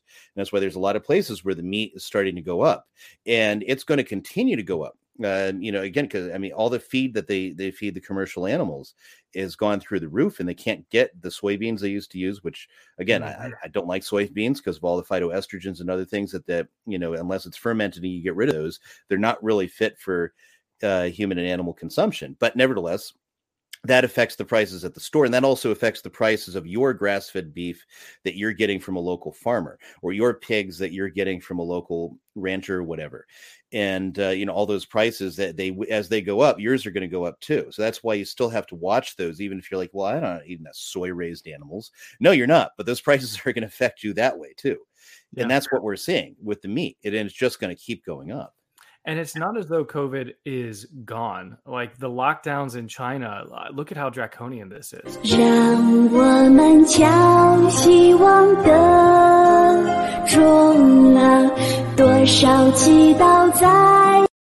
Hundreds of thousands of people living in these facilities. Jake Tapper on CNN now trying to prop COVID back up, trying to uh, help lay the foundation of a COVID comeback. Also on our health lead, the White House holding its first White House coronavirus briefing since the beginning of April. This comes as the CDC says COVID cases have tripled in the past month. Joining us now, Dr. Paul Offit, who's on the FDA Vaccine Advisory Committee and the director of the Vaccine Education Center at Children's Hospital of Philadelphia. Dr. Offit, right now, additional COVID funding is stalled in Congress. This comes as the White House has warned that 100 million Americans could be infected with coronavirus this winter. I want you to take a listen to this warning from Dr. Jha, the White House COVID response coordinator. Without additional funding from Congress, we will not be able to buy enough vaccines for every American who wants one once these new generation of vaccines come out in the fall and winter. What what could that do to case numbers if not everyone is able to get a vaccine this fall who wants one? Well, certainly cases are increasing. Um, the good news is we have probably about 95% population immunity from people who've been vaccinated or naturally infected or both. So what you're seeing is, although you're seeing case numbers increase, what you're not seeing is, is much of an increase in hospitalization, a little increase in hospitalization, but virtually no increase in deaths, which is what you would expect. You're getting protection against serious illness, but you're not getting very good protection against mild illness. What, what worries me is that, that a variant would arise that is that resists protection against serious illness. Were that to be true, we would need a variant specific vaccine to be given to the entire population. And you want to make sure you have money in place to be ready were something like that to occur. Okay, so what he's doing is he's is he's scaremongering. Now, what I want you to see is the Pfizer CEO talking about the the next generation of ingestible medicines look at how he marvels at the level of compliance you can achieve with smart medicines. It is a basically biological chip that it is in the tablet. And once you take the tablet and dissolves into your stomach, sends a signal that you took the tablet. So imagine the applications of that, uh, compliance. Uh, the insurance companies to know that the medicines that patients should take, they do take them. Uh, it is uh, fascinating what happens in, in uh, this field. Imagine the compliance. This is the, the Pfizer CEO at the World Economic Forum just drooling over the fact that you're going to take a smart pill that is that has an electronic signature that is going to digest in your stomach and then only then are you compliant if you take the pill Uh, this parlays nicely into this pending so called treaty that apparently the United States is going to sign with the World Health Organization, granting them the power to erase borders, uh, decree when uh, global health events are uh, are defined. When you have a pandemic, they, they they get to do all the deciding. You've got so many people talking about it. They are going to come in and tell you, not ask you, but tell you when your pandemic starts. What does that mean? Does that mean, and, and people obviously have a lot of questions about this. What's going on? For countries that don't abide by obligations set out in the pandemic treaty, Dr. Tedros has suggested that the WHO may need the authority to direct other countries to sanction non compliant countries that don't want to impose restrictions. They could dictate how our doctors can respond, which drugs can and can't be used, or which vaccines are approved. We would end up with a one size fits all approach for the entire world in a pandemic. A one size fits all response to a health crisis does not work across a single country and certainly not across the entire globe. This has been the issue of this thing. Just a reminder that the top two funders of the World Health Organization are the United States and Bill Gates himself. Prepare for the next one. That, you know, I'd say is uh, will get attention this time.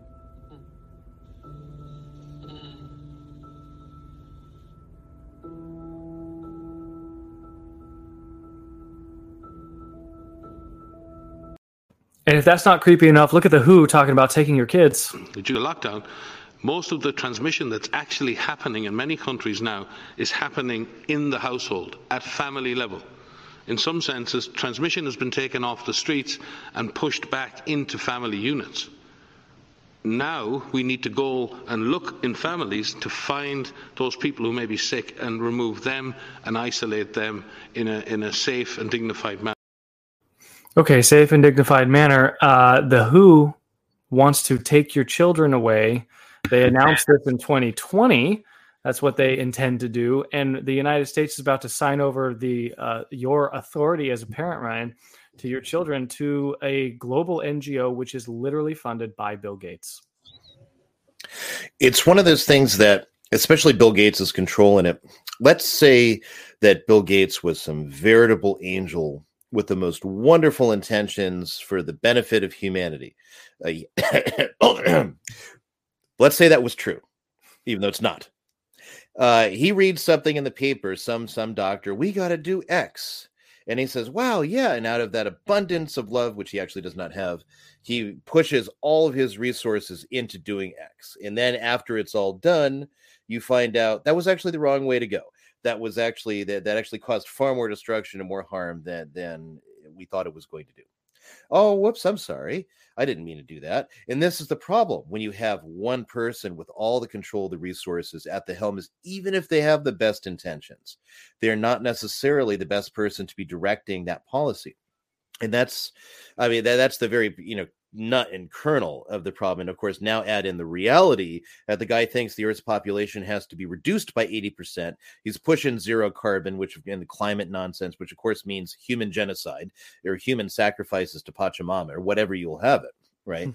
and uh, that's so we're about to sign basically our sovereignty away and there's all those people no no but the constitution will protect us i'm sorry the constitution is a piece of paper and when politicians decide to ignore it it ceases to be at all useful. So this well, and, and by the way just uh, as a constitutional note uh, with the three of us being of course constitutional scholars uh, if the united states signs a treaty it requires two-thirds of the senate to ratify that treaty but that treaty does become the law of the land. Mm-hmm. That treaty supersedes the constitution it's actually written that way in the document so if we were to sign this treaty and 67 senators were to ratify the treaty with the World Health Organization, the Constitution won't help you at all, Ryan. I, I think that's a great point. Yeah, that, that's precisely right. It, it, not only is it not going to help you, start considering all those things that you value as as as Americans do. Uh, at least most of us, our gun rights, for example, our parental rights. Uh, those will all go away and so I'm hearing a feedback. I'm not sure if you're hearing it. No, there we go. Good. Um, so anyway, so all those rights are, you know, the rights as parents. Guess who runs the World Health Organization? People that believe it takes a village, not people who believe in the rights of the family. Okay. Mm-hmm. And uh, don't expect any help from the church because all of these people uh, everyone in the Vatican is always hobnobbing with all of these people at the World Health Organization, the World Economic Forum, Bill Gates, you name it, Jeffrey Sachs. Um, everything in this treaty basically erodes all of your, even your personal human sovereignty rights as parents over your property and your children, your animals. That's in there too. Uh, stopping avian flu and all these mm-hmm. things, which are, are, they're going around again with phony PCR tests, saying, "Oh, look, your bird flock has this uh, H5N1." Or H1N5, right? I can't remember the designation that they're running with right now. There's not, they haven't had a confirmed case of the, this bird is actually suffering. And look, it wiped out this whole flock. They all died of this respiratory virus. They have, oh, this PCR test is, is now blue instead of red. And so it's showing that your birds have it. So we're going to come in and cull millions of chickens or whatever else uh, because yeah. they have this. And that will always be the excuse until nobody has their own way to be sufficient and independent of the state. Right. And and and the real danger, and I think somebody uh, rightly pointed this out in the chat, is that when you give the definitional authority, because words matter. I mean, words mean things. But when you allow somebody, when you allow the World Health Organization to define what a pandemic is and when it starts and to take away your sovereignty, I want to I want to pull up James Williams here. He says gun violence is a quote unquote health pandemic one of the first things that the World Health Organization, if we were to become, uh, if we were to ratify this uh, this treaty, Brother Martin, is that they would they would move to take away guns like any civilized society, right? Like Australia, like England, and uh, and that would be that. The last thing that Bill Gates wants is an armed populace when he pulls, you know, a, a, a fast one on us and releases the monkeypox the monkeypox. That's an interesting one because it, it's supposedly uh, not exactly like the last uh, scamdemic that we had, where it was supposedly airborne. But uh, this this monkeypox thing is supposedly trans transported by physical contact. So, uh, yeah, it's it's going to be very interesting. But taking away our gun rights, I mean, I guess in one sense, the, the, the United States is the last country in the world to really have such uh, open gun rights. And right now, we should really be taking advantage of them in the sense of stocking up. But I mean, with all the weapons that they have, biological weapons. Um, I mean, it's like, are we really trying to survive? This is like, it, almost sounds apocalyptic, you know, of, of what we're up against, um, which really makes us ask ourselves, remind ourselves, uh, what's what's the real purpose of life? What are we here for? Are we here to have the longest life possible? Are we here to get to heaven? Um, and so we, we, we can we can read the news and think about you know how long can we possibly survive under these situations. But I mean, in the sense we we, know that our we can only survive so long. You can only plan so so much for for the food shortages being out. You can only stock up so much, um, and then if it if it lasts longer than what you've prepared for, well, then you're kind of SOL. So mm-hmm. um, eventually, eventually, the end that you were trying to avoid and is going to come for you. It's just going to come for you just at a different time. So uh, the, the real the real thing is is, is to uh, our only chance of salvation is converting those that are against us. Um, and that, that was what the early Romans were were in the face of. I mean, they were literally taking Christians and light, using them to light the streets in Rome, burning them on fire. Um, that was kind of more intense than what we're up against. Many of our live viewers right now, 300 of you, are like this cat. You're mesmerized by what we're saying, and you haven't subscribed to the Rundown channel.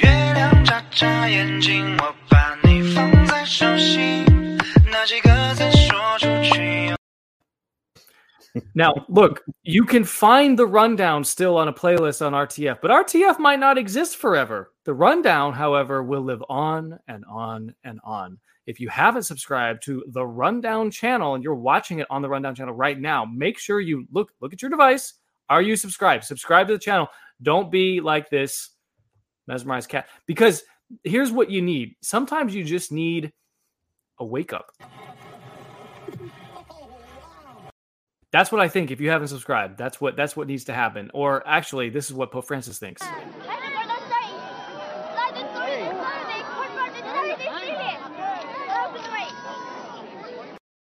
Okay, abortions in the news, ladies and gentlemen. Lots of abortion videos uh, that we have to get through. There were some hearings on Capitol Hill and some things said that will shock you.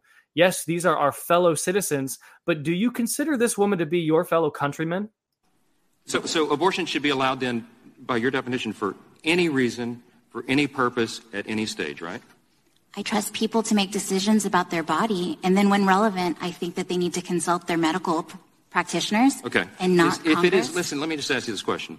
If it is not lawful and morally acceptable to take the life of a 10 year old child, I assume you agree with that, right? That would be wrong, correct? I believe that. Okay. that is And a two year old child, same thing. That would be murder. We would all agree that's wrong.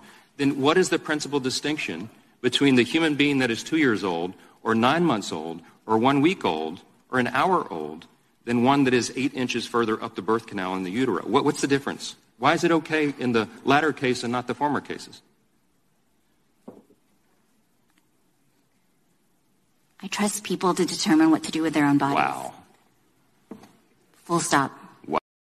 Full stop. Same Full woman. Same woman. Different question. Um, what do you say a woman is? I believe that everyone can identify for themselves. Okay. Um, do, do you believe then that men can become pregnant and have abortions? Yes. Okay, so she's just the more civilized version of uh, of these people. Uh, this is just a clip of some of the abortion, pro-abortion uh, activities that happened over the weekend in the capital and in cities around the country.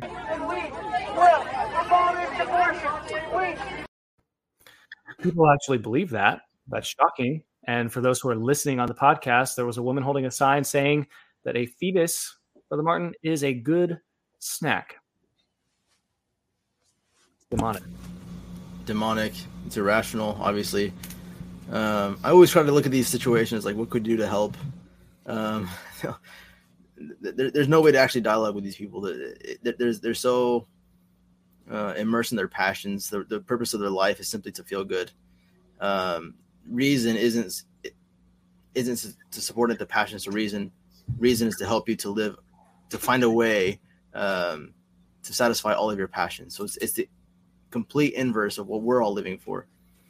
Um, it has to do with several philosophies that come before that, what, what societies become, entertainment, uh, what it feeds us. There's a lot of work work to be done, um, but really, if, if we want quick results, then yeah, it has it has to come from force of law. Obviously, I mean, it, it's a useful tool. It's obviously not enough to educate people to not to want to do things, these things uh, in a back alley, all that kind of stuff, to still commit these sins, um, these crimes but nonetheless, it's still something that we have to fight for. That's it's legitimate for us to spend our time fighting for. You know, and you you mentioned reason. I, I found this uh, this young lady's answer to a pro-abortion Democrat to be imminently reasonable. She absolutely owned him, and uh, you're going to watch. Uh, we we can win on the rational argument, but we're not talking about rational people, unfortunately. they called is candidly and openly calling for a nationwide ban on all abortions with no exceptions for rape or incest. And if I've got that wrong, I would invite Ms. Foster to correct me. Do I have it wrong, yes or no? Um, if we added rape and incest exceptions, would you vote for it? Uh, okay, I, I reclaim my time, of course. Uh,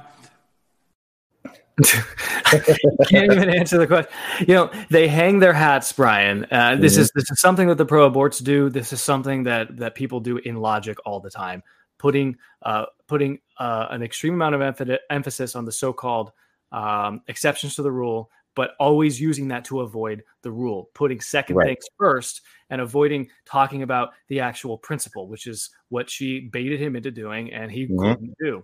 Right. I Put the cart before the horse. I, I I tend not to argue abortion, especially on Twitter, because I'm going to go into rage and start uh, weaving tapestries of profanity and things like that. Because I just can't debate with people dispassionately on the subject because it is it's just a natural law. It's simple enough. But yeah, that you look at an exception like rape and incest that hits you, strikes you in the heart. Oh, some woman was raped. That's such a horrible crime. We shouldn't make her have a baby. Um, and, and incest is its own form of rape. So uh, at least when it's minors anyway. And when it's older, it's more complicated. But the the the fundamental reality of that is that okay, so a crime was committed, so we get to commit another one. Really, that mm-hmm. works. I've known several women who themselves were the children uh, of a mother who was raped and they had really happy lives. They were in in in each case too. And I met some of the mothers actually because uh, just three of them were in college. One was subsequent at a crisis uh, pregnancy center I volunteered at, and you know the mothers were happier for that because it gave them hope. It gave them a sense of life. It gave them something to love, and it helped the healing from the horrible violation of the rape. Right, mm. uh, and so it, and, and then if you get away from that and move to statistics, rape and incest are like 0.01% of the reasons given for abortion. So we're going to say that, okay, all abortion has to be legal right up to the minute where that baby is about to leave the birth canal because of this 0.01 case.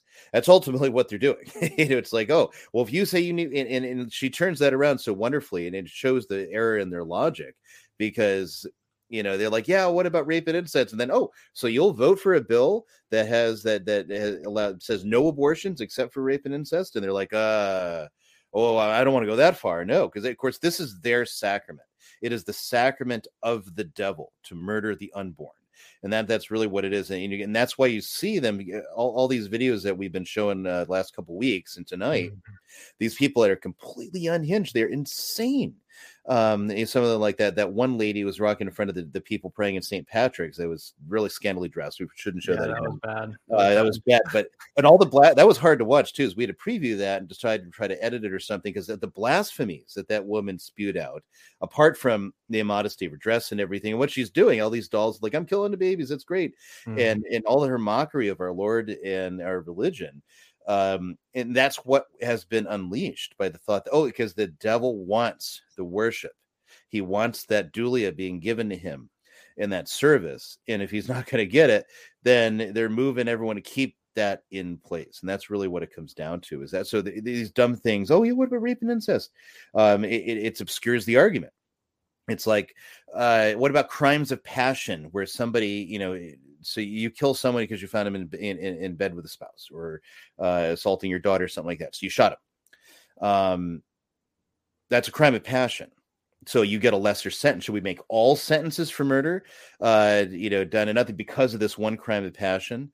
Or and then you know they turn around with the worst ones. I don't know if you've seen this one, or the, the at least if you ever view leftist Twitter, it's a, a strange. Uh, uh, I almost feel like I took a magic mushroom or something when I head over there. But um, it's really they truly they they have these examples like some crazy guy blows up a sperm bank and some of the sperm enters some wheelchair bound girl that just hit puberty or something like that. It's like, all right, there's the absurd example in argumentation is one thing. The yeah. impossible example mounts for absolutely nothing. You know, it's so it's but, we, we, we need we need Mother Angelica on this one.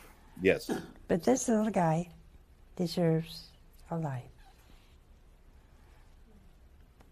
He wasn't created by God to be medicine for somebody else. He wasn't. Or to do research. By putting something human from him in a pig so that they'd have special milk to cure something. Hypocrisy at its worst. I just want you to recognize it. I didn't mean to be depressing tonight. But sin is depressing, isn't it? Sin is depressing. I want to take this opportunity now to sort of give the viewers an opportunity to dispense yourself of your children if you are watching this show with your children because we're moving into the groomer section and I never want any of your children to see any of this groomer stuff. Some of you say, Why do you do the groomer stuff? Well, we have to know what the enemy is up to. But I'm going to show you the most shocking thing first because this is a transition from abortion to, to, to groomers. Uh, I couldn't possibly edit out all the obscenities and blasphemies in this video. It's 39 seconds. These are the people that we are facing off with. These are supposedly our countrymen. Final warning move the children, five second warning before we literally look into the faces of the demons who are forming in the urban cores around this country and who want to take the life of your child.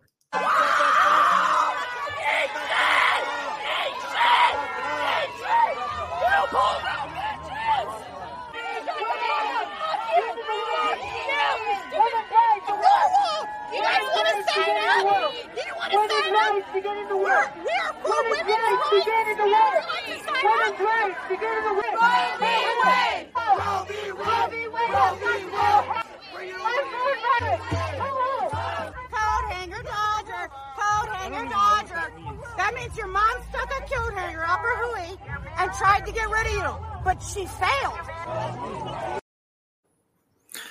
Uh, it goes on. That's a shortcut. This is what's happening in the United States of America. This is so-called free speech, and these are the proponents, Brother Martin, of uh, sacrificing children to Moloch. Can they be reasoned with? Yes or no? No. Um, as I said before on a couple of rundowns uh, ago, that uh, well, there's several philosophies that have, have that have influenced society, but that, that's in one sense is getting too deep for this subject with these with these insults. I mean, the the person that was on on on the video last screaming, you know, about the co-hanger stuff. She's not thinking about philosopher. She's not. She's not a. You know, she's not a philosopher. Um, but nonetheless, she's she's just feeding her own passions, She's doing whatever she wants. But in the sense that's that's somewhat of a philosophy, Epicureanism, in the sense that uh, life is the purpose of life is simply to to achieve as much pleasure as you want. And there are other philosophical systems, eth- ethical systems um, from John Stuart Mill, utilitarianism, that says, okay, the most good, the most profitable um, consequences are, are what we should have as, as, our, as what's good and what's evil. Um, almost straight straight out of the, the book of Genesis, you know, knowledge of good and evil. We get to decide what's good and what's evil as opposed to God. Um, so it, it really is impossible to reason with them um, in the sense of, you know, writing articles, having academic debates. That sense of reasoning, it, it it's useless. Um, it really requires a person to person encounter and sharing and sharing with these people um, your experience in, in encountering Christ and, and why you've decided to follow Christ as opposed to following the path that they have and the happiness that that uh, being a Christian really has given you and what you what, what you've experienced as opposed to uh, the life you had before in, in their own life because ultimately each human being has a conscience and we all know uh, that we have to do good and, and, and avoid evil and the voice of God exists in every human being. And so what they have to do is repress that voice. Um, but by our example and by our by our our words, um, by our, our testimonies, we can help them uh, not ignore that voice even more as they have been. We can we can help them uh, discover that voice again, hopefully, Mm. um, by our conversations with them, and that, that's really our only hope. So it's it's more about uh, releasing them from um, ju- ju- just muting the voice of their conscience as opposed to giving them rational arguments to to, to conclude something. See, I, I, I sort of view it a little bit differently, Ryan, and and maybe you can uh, maybe you can weigh in and, and be the tiebreaker. I don't know that any of these people can be converted. I'm not saying that that they can't, and I certainly would never say uh, that you would not try to convert these people. But the the the demons who are uh, Satanists who are in the Moloch religion, in the Pachamama religion, these people, uh, for the good of society, have to be destroyed. Um, and I th- I think I've heard Father Ripper say this. I don't know if it, I don't know if I've heard him say it publicly or or privately. Sometimes I I I, I get it confused on on what he's actually said out there in the public. But when he talks about communists, you know, there's yes, there's an aspect of you have to try to convert them, Ryan. You have to try to uh, you know to to bring them to Christ. But there also comes a point in time where you just have to annihilate them, and that's that's really the only option. What say you?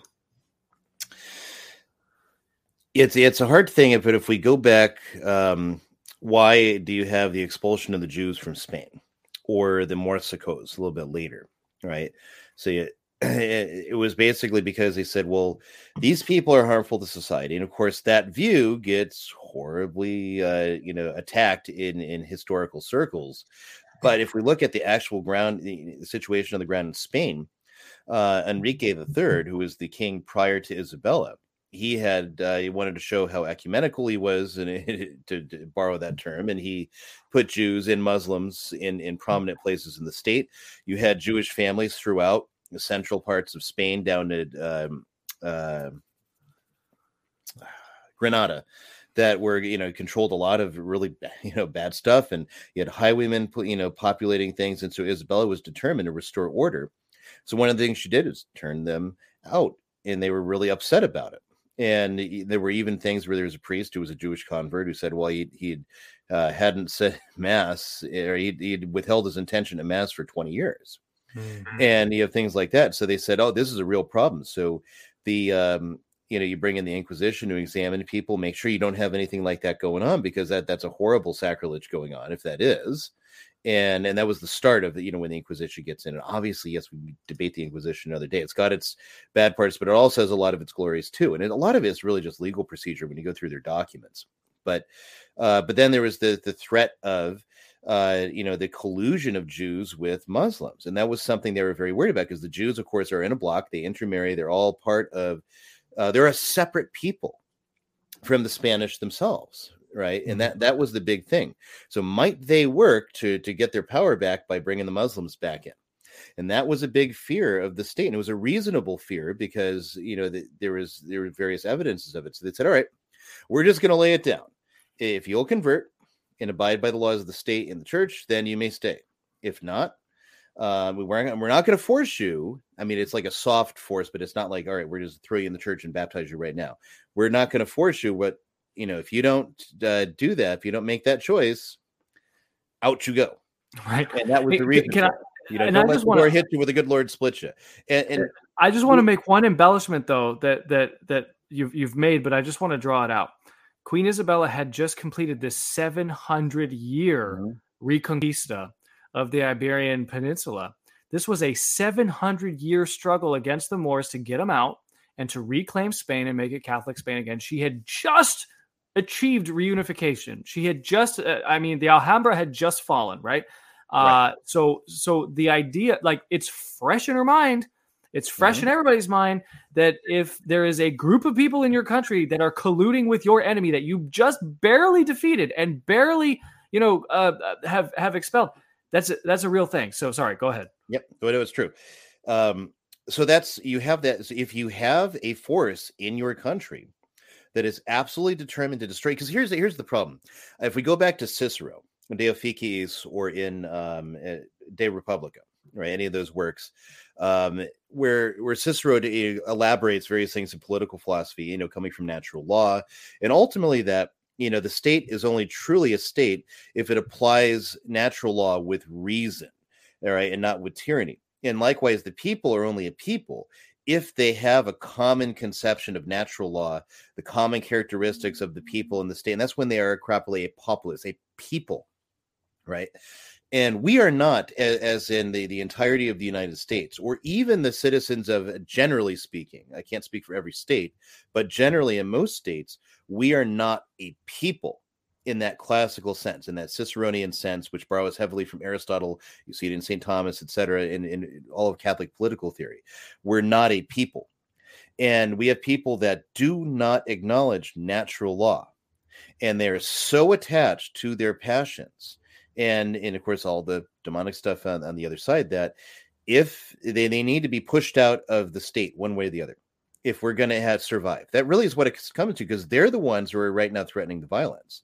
And they want to use the state to destroy us every little bit that they have done. And there's something I'm not a huge fan of Jordan Peterson, but he does this this uh, expression that he gave on Rogan, I think.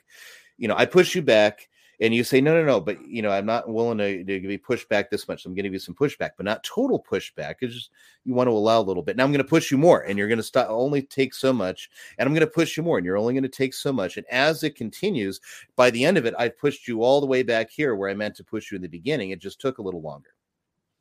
That's um and like i said i'm not a huge peterson fan but it's a good point that he makes because that's essentially what has been going on in the last I, I culturally speaking in the last 60 years 70 years and so uh, financially speaking probably last 120 years and, and so on and so forth and so there's a point where you have to stop and say who is what is the people is that the people of the state, uh, you say in my case, the state of Idaho, or you know, in your state or wherever, or is that the whole United States? Is is it possible for us to be a people again? Right now, it's not.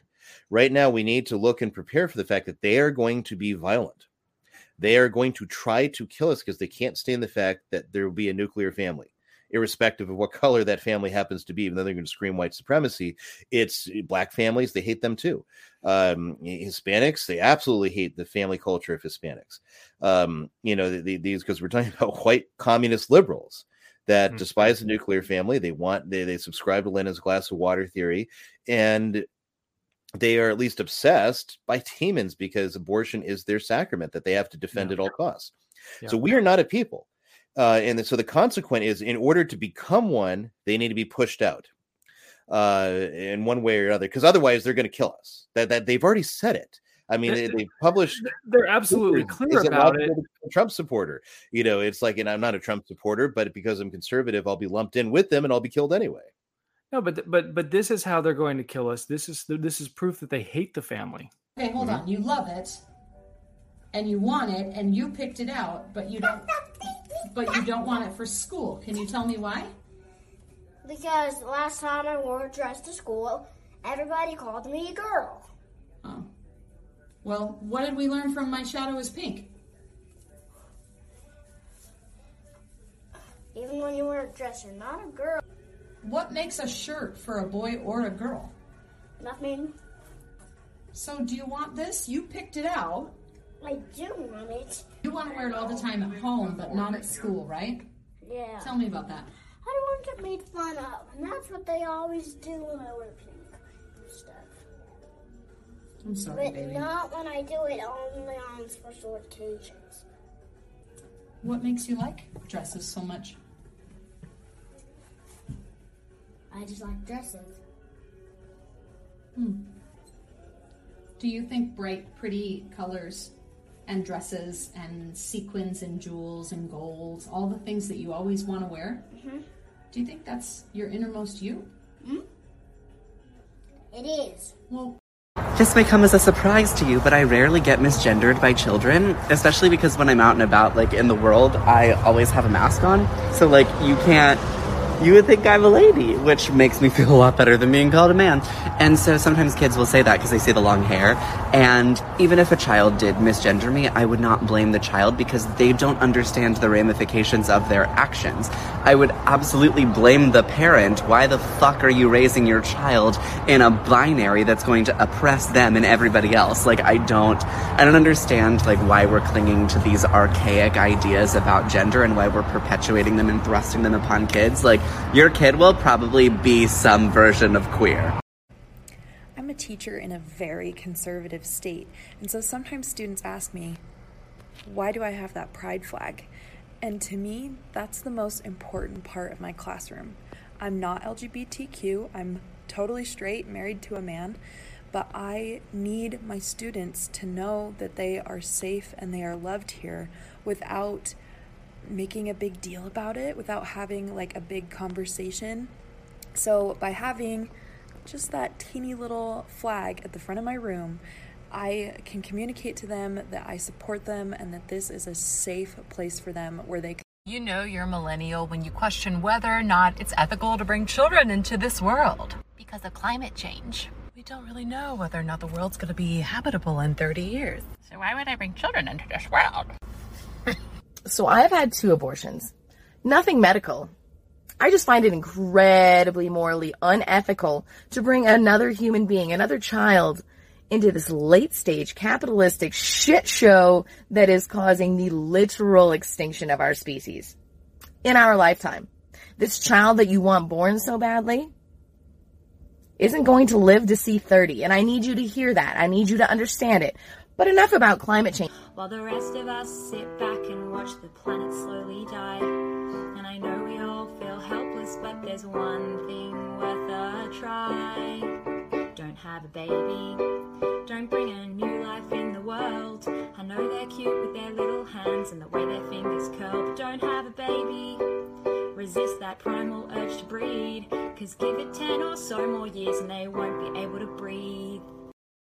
So, because pronouns, you know, those are all the pronouns, but you used they for those two sentences. Why did you use they? Because it, because how was I supposed to know if it was a they, them, a he, or a she? You didn't feel like the name was a clue? No, why not? Because you always say nothing is a boy thing and nothing is a girl thing. Nothing is a boy thing and nothing is a girl thing. Yeah. Yeah. So how do I grade this paper? I don't know. I should give it an A because it's what I taught. I that's what I taught you about being non-binary. Yeah. While I'm playing Barbies with my daughters, um, I teach them pronouns. This one is a she and a her. Or I got her this um, gender neutral doll for her birthday, and we decided that it's non binary and it's they or them. They're also learning that their boy Barbies can wear dresses because dresses are okay for men and women.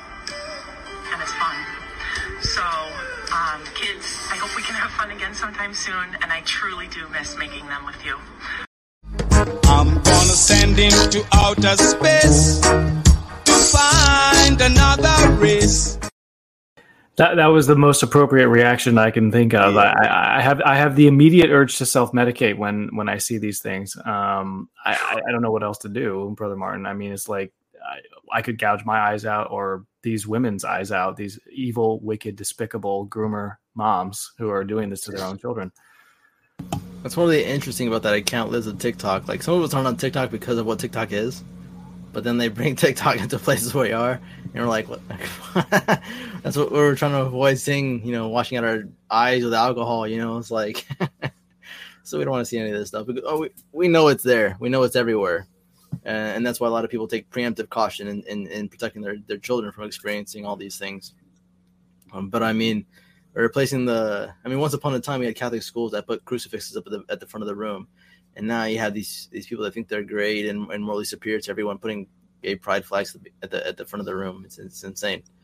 Um, teaching their kids to be i mean they're all i mean it's, it's grooming obviously they're teaching the kids what to do what to say in, in regards to uh, being non-binary whatever else. I mean it, it's it's inter- it was what I found most interesting about that whole little spiel was was in that dressing room where, where that young boy was was trying on a dress, and the his mother obviously hates men, whatever, probably doesn't even have a husband, was was trying was trying to tell his uh or trying to tell her son that there was nothing objective about your body in the sense that there was there was nothing um it was, it was male or female nothing, but the son understood that these bright colors and and, the, and his mother said this pointed this out to him the bright colors the dress all that kind of stuff was objectively something.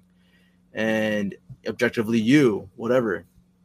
And he said yeah yeah yeah and so there's this huge disconnect about you know some things can can be you can choose whatever you want other things are set in standard um it, it's it's completely this is this is this is why it's hard to, to literally dialogue with these people or, or, or to, to, to be reasonable with these people because there's have no principles whatsoever, even the principle of non-contradiction. It's not even there. You know, and that's an intellectual virtue. It's it's it's self-evident. It's there. And but when you deny it, well, there's there's no hope then to, to even begin a, con- uh, a conversation. Yeah. Uh, again, this goes back to like the those those demonesses, Ryan. That I think that the only uh, the only real recourse that we have is to eliminate them. We can we can deport them all. That's fine. Um, that's one way of annihilating them. But so far as that, as, as, far as they're gone, I mean, those are not my countrymen. They're just right. not. Um, and no, and we don't have shared right. values in natural law. We don't have. Uh, I mean, the, the nature of way it's not absolutely necessary for a people uh, to, to share the same religion civilly speaking. It's not ideal but it can be made to work tolerating other religions beyond the state religion. But um but there even then to be a people there's going to be shared values based on natural law. That's what has to to happen and and they are in a completely different universe let alone religion.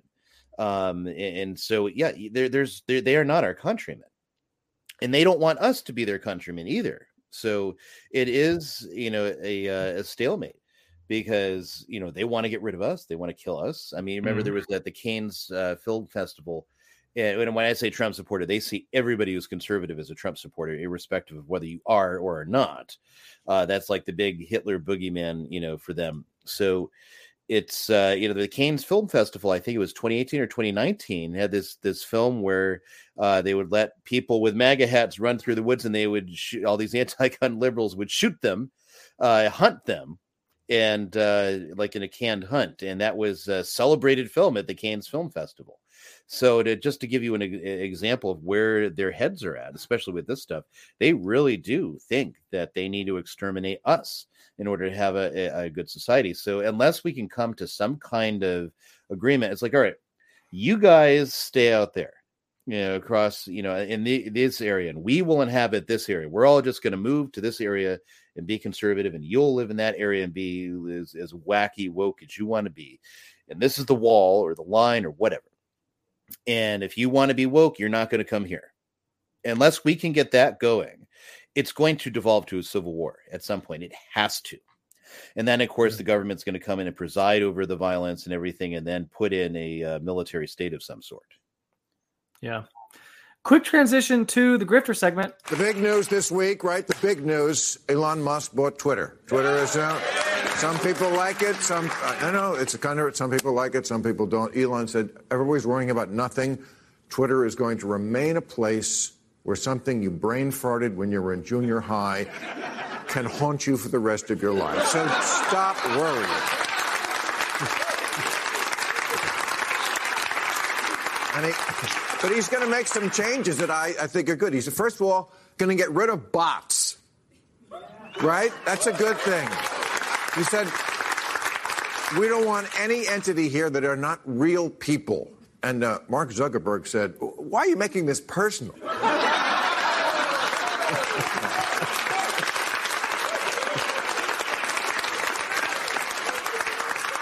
No, and did you see what Elon did? I thought this was pretty funny. He tweeted right after he bought it. He said, "And now I'm going to buy Coca-Cola, so I can so I can put the cocaine back in." Uh,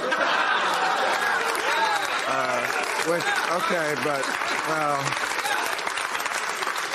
it's all fun and games until Hunter Biden gets his head head stuck in the vending machine. That's uh.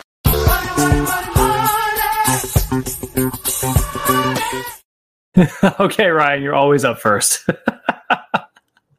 Don't get your head stuck in a vending machine. You're muted.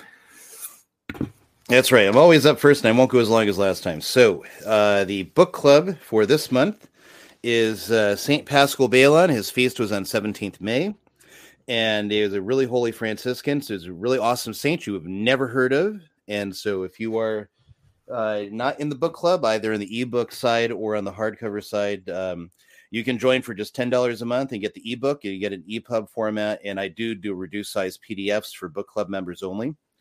Uh, and then uh, you uh, can get the hardcover at uh, fifty dollars a month plus the shipping, and those go out to you.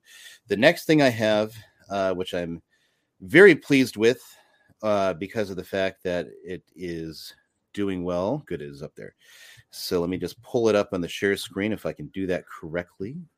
Um, where are you? There. There we go. Is that showing up? Yes. Excellent. So I've already sold through two full cases of it, and I haven't even got them yet. and uh, so I had to go order a whole bunch more. So um, those, if I'm very lucky, will be here. The paperbacks uh, for the new set will be here on Friday. If you already ordered it, I should have those Tuesday or Wednesday, and they'll start going out to you. Um, and and if you order, you know, after today, I should have them by Friday, but at the very latest, the Monday following. So not not this Monday, but the the Monday after. So it uh, and if you order priority, you'll have it before June starts. But even if you don't get it when June starts right away, it's easy to pick up with. So Mar- Abbé Martin Barlieu, he was a diocesan priest in Grenoble in the 19th century, wrote the all these wonderful treatises of, and I've been advertising them uh, the month of Saint Joseph, the month of Mary, and now month of the Sacred Heart. And so that uh, it, it follows wonderful meditations with the examples and prayers for uh, you know e- each day of the month. It uh, it has an appendix of prayers in the back, and it has a method of following mass. And I should talk about methods for following mass, uh, as it used to be before they brought in the dialogue mass in like the 20s or 30s.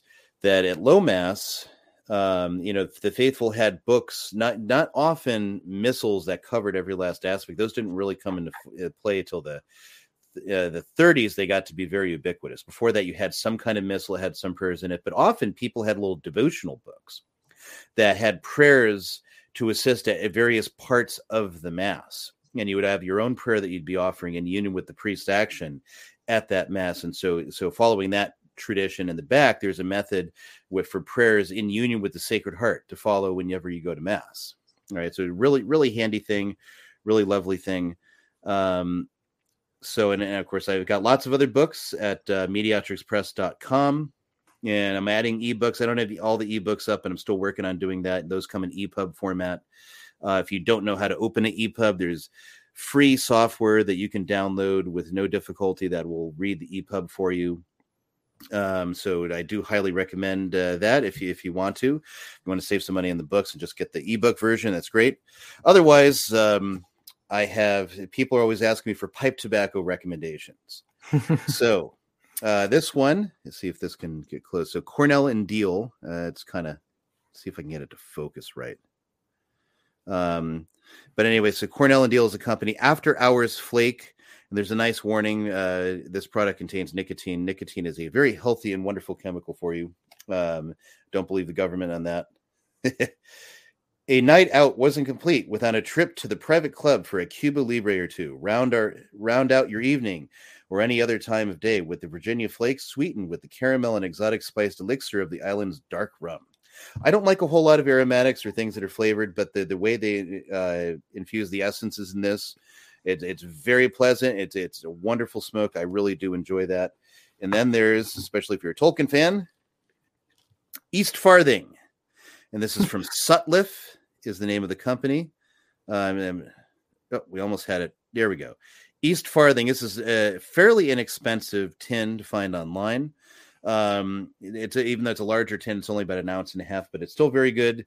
Um, what is even is they don't have a description in the back, but it's it's a nice blend. It's trying to emulate various Tolkien inspired blends that that used to be out there, and the company uh, went out of business. So I recommend both of those if you want to try those out uh, in terms of pipe smoking. I make no money from the Cornell and Diehl or Sutliff or any other you know, pipe tobacco company that I'll show pipe tobacco from. So it's just really for the joy and love of it. For the joy and love of pipe tobacco, I can get behind that uh, pretty pretty easily. Although tonight I had a cigar, Ryan, which I, I don't always smoke a cigar on the rundown. There you I usually have my pipe. If I can get good internet in uh, at home or something, then I'll probably resume smoking. In your But tele- in your noisy in the lounge tent? tonight, so with that, in your Taliban tent. Yeah, that's right. yeah, you out there in your tent, uh, brother Martin. It's time for you to grab.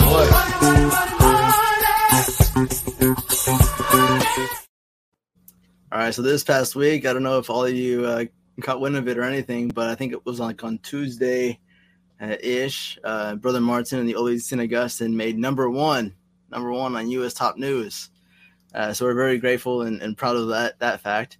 Um, I would also like to uh, offer any church militant employees, if they're watching, uh, to offer them a free Oblates of St. Augustine calendar, traditional Latin Mass calendar with all the Augustinian saints and propers.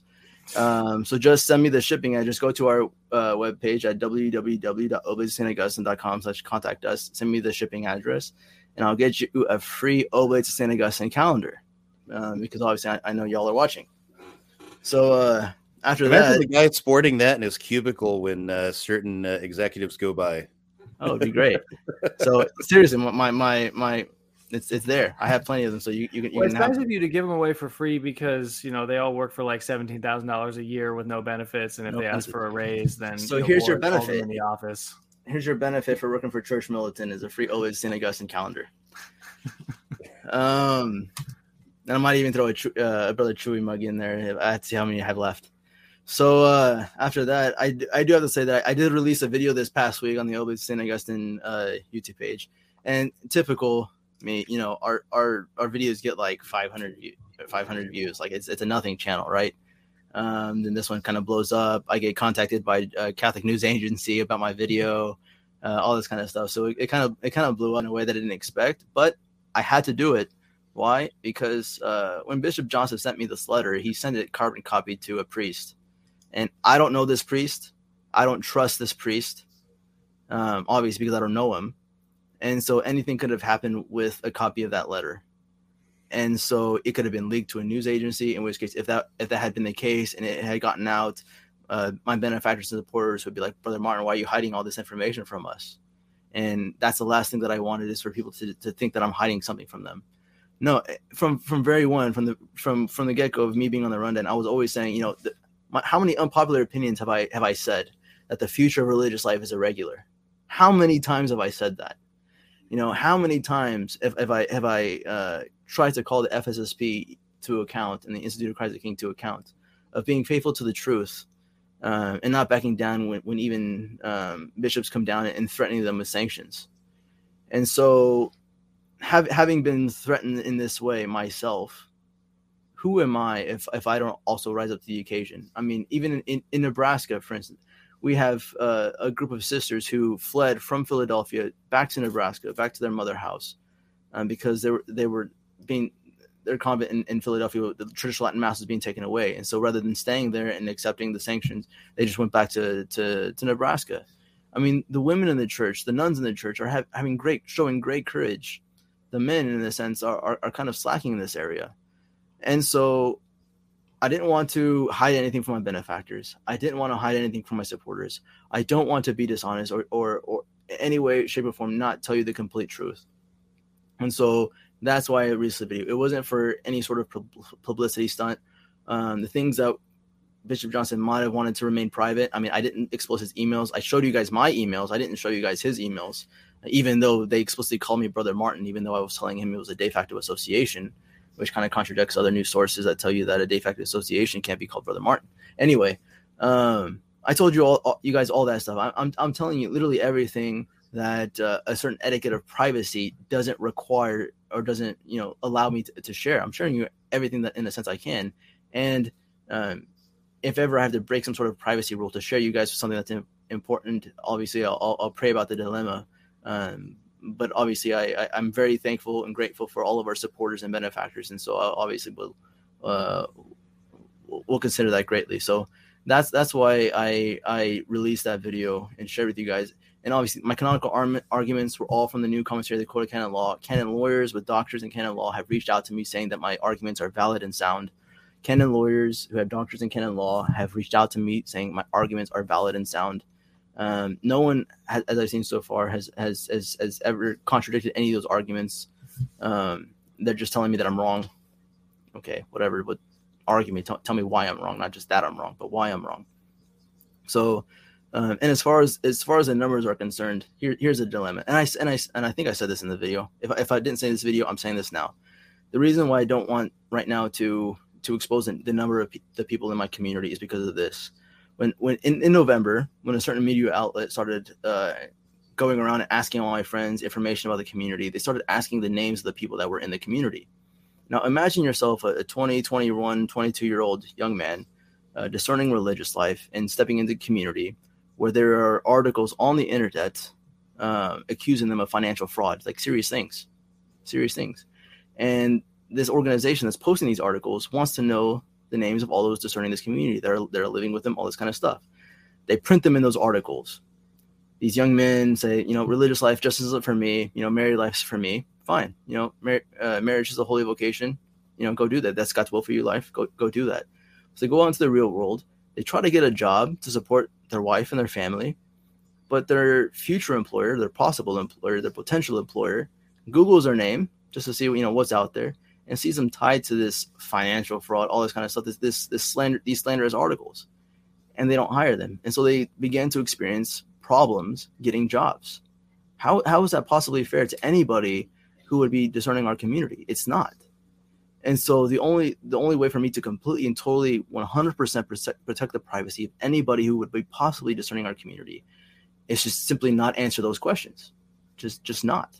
And, and it's for their fairness and, and for their good, not necessarily for ours. You know, I'll take the hit. You can call me a liar. Call me a liar all you want. Um, slander my name. Don't don't even call me brother. Slander slander me all you want. Attack me all you want. Um, you know, I don't care. If this is God, what God wants from me, I'll persevere no, ma- no matter how, how, how hard people beat me down. It, because this is what God wants. If I'm if I'm truly convinced that this is what God wants for me, I'm not quitting. But in regards to number, that's what I said. Told uh, CNA they they didn't really tell the, everything that I said to them. They just took like one or two quotes. Um, but I'll only say that since the beginning, I've never been alone. I've never been alone because a certain news organization says I'm the only one. I've never been alone, and so that's all I can say.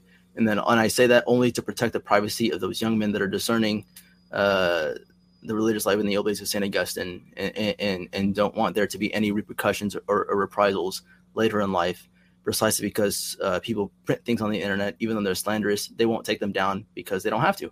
No, there's no legal, there's no president that says you know you go to jail if you don't take them down. So that's why I do that is is, is to protect them, um, and I'll take the hit. I don't care. Call me a liar, call me whatever, all you want. And that's that. So thank you guys all for supporting the of St. Augustine. Um, thank you guys so much for. I mean, it's it's been over almost two years now that you guys have have uh, uh, supported us and, and, and, kept us in existence, even, even without a bishop's approval, because I think I've been clear about that before. This was a community, this is a nascent community, a new community. We're looking for all this kind of stuff. I've never, never, ever implied that that uh, you know we were a, an institute of pontifical right or anything like that. Um, but that we were looking and that, and that we were hoping to survive as a true Latin community and not going to compromise uh, our, our traditionalism for acceptance. We were never going to do that. Never. And so I hope I've been absolutely completely clear about that, especially my unpopular opinions, saying that the future of religious life is irregular. Here's a religious seeking to establish a new community. The future of religious life is irregular. So there's that. So I just want to reiterate my my uh my like griff one more time. If you're a same employee, free Oblates St. Augustine calendar, uh slash contact us and, and just give me a shipping address and you get your free calendar. Thank you.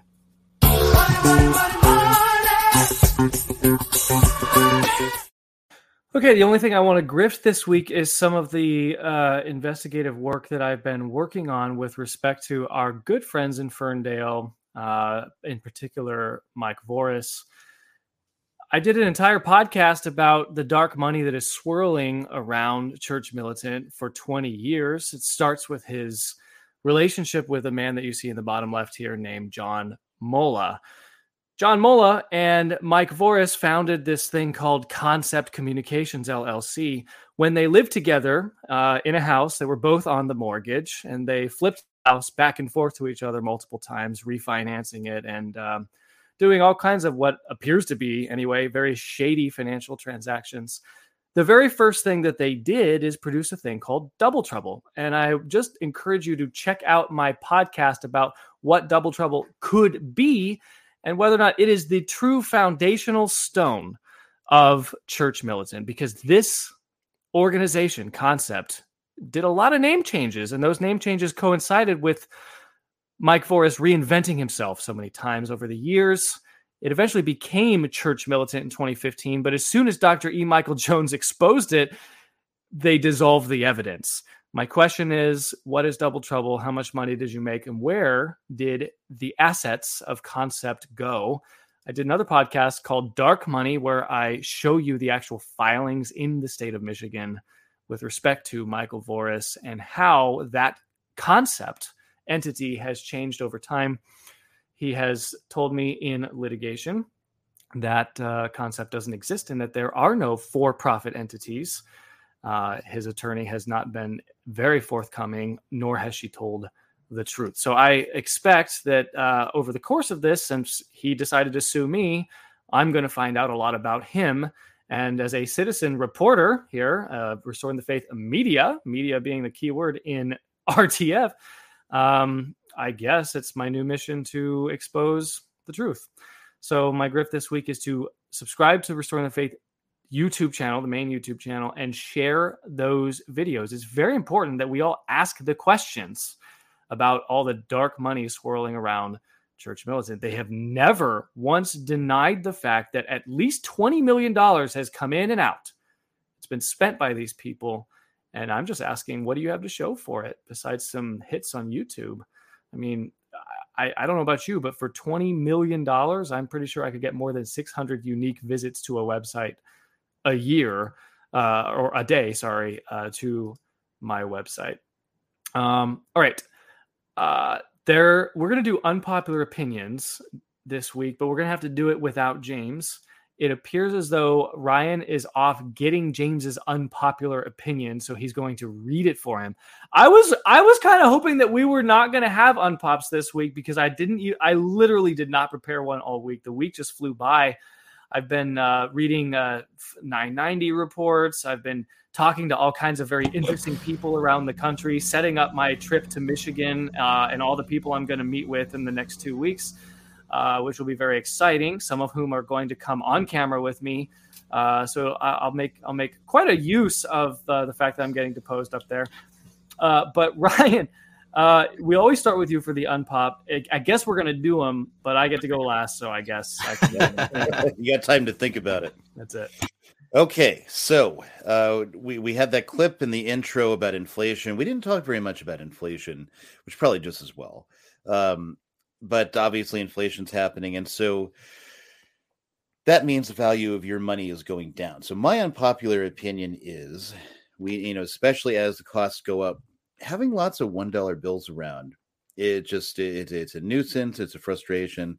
Let us return no i'm sorry i still have the uh last week's poll up sorry um which of course brother martin winning. Um anyway let us return to the two dollar bill. Anybody remember these guys? And so here we have it uh jefferson on the bill too it's the only way place he ended up showing up on. Uh, actually, not bad artwork in terms of the engraving and everything. I'm not even sure two uh, two dollars is worth you know printing that image to be perfectly honest. But however that works, bring back the two dollar bill or do it like the euro coins. I, I, you know I have got some some euros hanging around here somewhere. I should have got one out. But you know they have those coins. It'd be like a two euro piece, and it'll have a little faux gold bronze on the outside and um, you know, and they look really nice and everything. Um, you know, let's let's get away from you know having ones. Let's normalize the two dollar bill. Bring it back. In fact, uh, this very two dollar bill, I uh, went to pay for something, and the cashier would not take it because she was sure it was fake because she had never seen or heard of one ever again, ever before. Yeah, she she's probably a product of public school. All right, Yeah, brother that- Martin. That that or what do you call it? Generation Z. I remember them growing up. Every now and then you'd you'd find one. You're like, oh, a two dollar bill. Let's save it. Let's not spend. Let's save it. It was something worth saving, not spending. Um, I kind of joked with Mike earlier this week. I said, Mike, maybe we should change the unpopular opinion segment. Maybe we should get, delete that from the rundown and replace it with something else. And I said, maybe we should replace it with who could hold number one on the U.S. top news for the longest, like successive weeks, like the Billboard Top 100. okay, okay. I'm glad you brought this up. I'm glad you brought this up because yes, you may have popped to number one for like a, a five minutes or A whatever. minute. But It was I 15 feel like 15 minutes of fame. 15 no, minutes no. of fame. But you remember, remember when they did like the Casey Kasem top forty countdown? It was like number one for oh, seven Oh, yeah. weeks running and stuff. Like I Saturday- still hold the record at Church Militant. I am the number one news source, the longest running. I am the most important person in the United States according to Church Militant. I for the longest time. I'm the most dangerous man in Catholicism.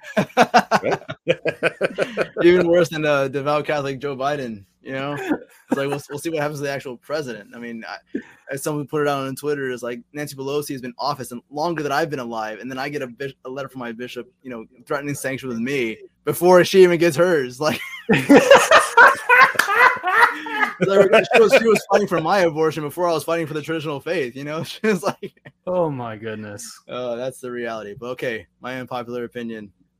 Well, sheesh, it's it's kind of in this world. It's kind of it's kind of hard to find something unpopular because the the, the polarization is so extreme now. You know, it's like when you when, when you when you state an unpopular opinion, it's either popular with with the with the far the far right, you know, or uh, it's just not not worthy of consideration. Uh, but I would I would say this maybe, uh, and I'm thinking of something I'm on the spot, is that uh, obedience. Let's talk about obedience because people are some people are saying, oh, you have to be obedient to your bishop, all that kind of stuff. Um, in my video, I think I succinctly pr- proved that every single canon that he cited was was a misinterpretation of the canon, and I didn't use my words. I literally had this huge, massive book.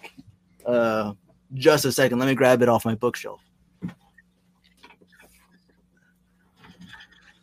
This massive book, the new commentary of quantum canon law, and I just simply read from this thing.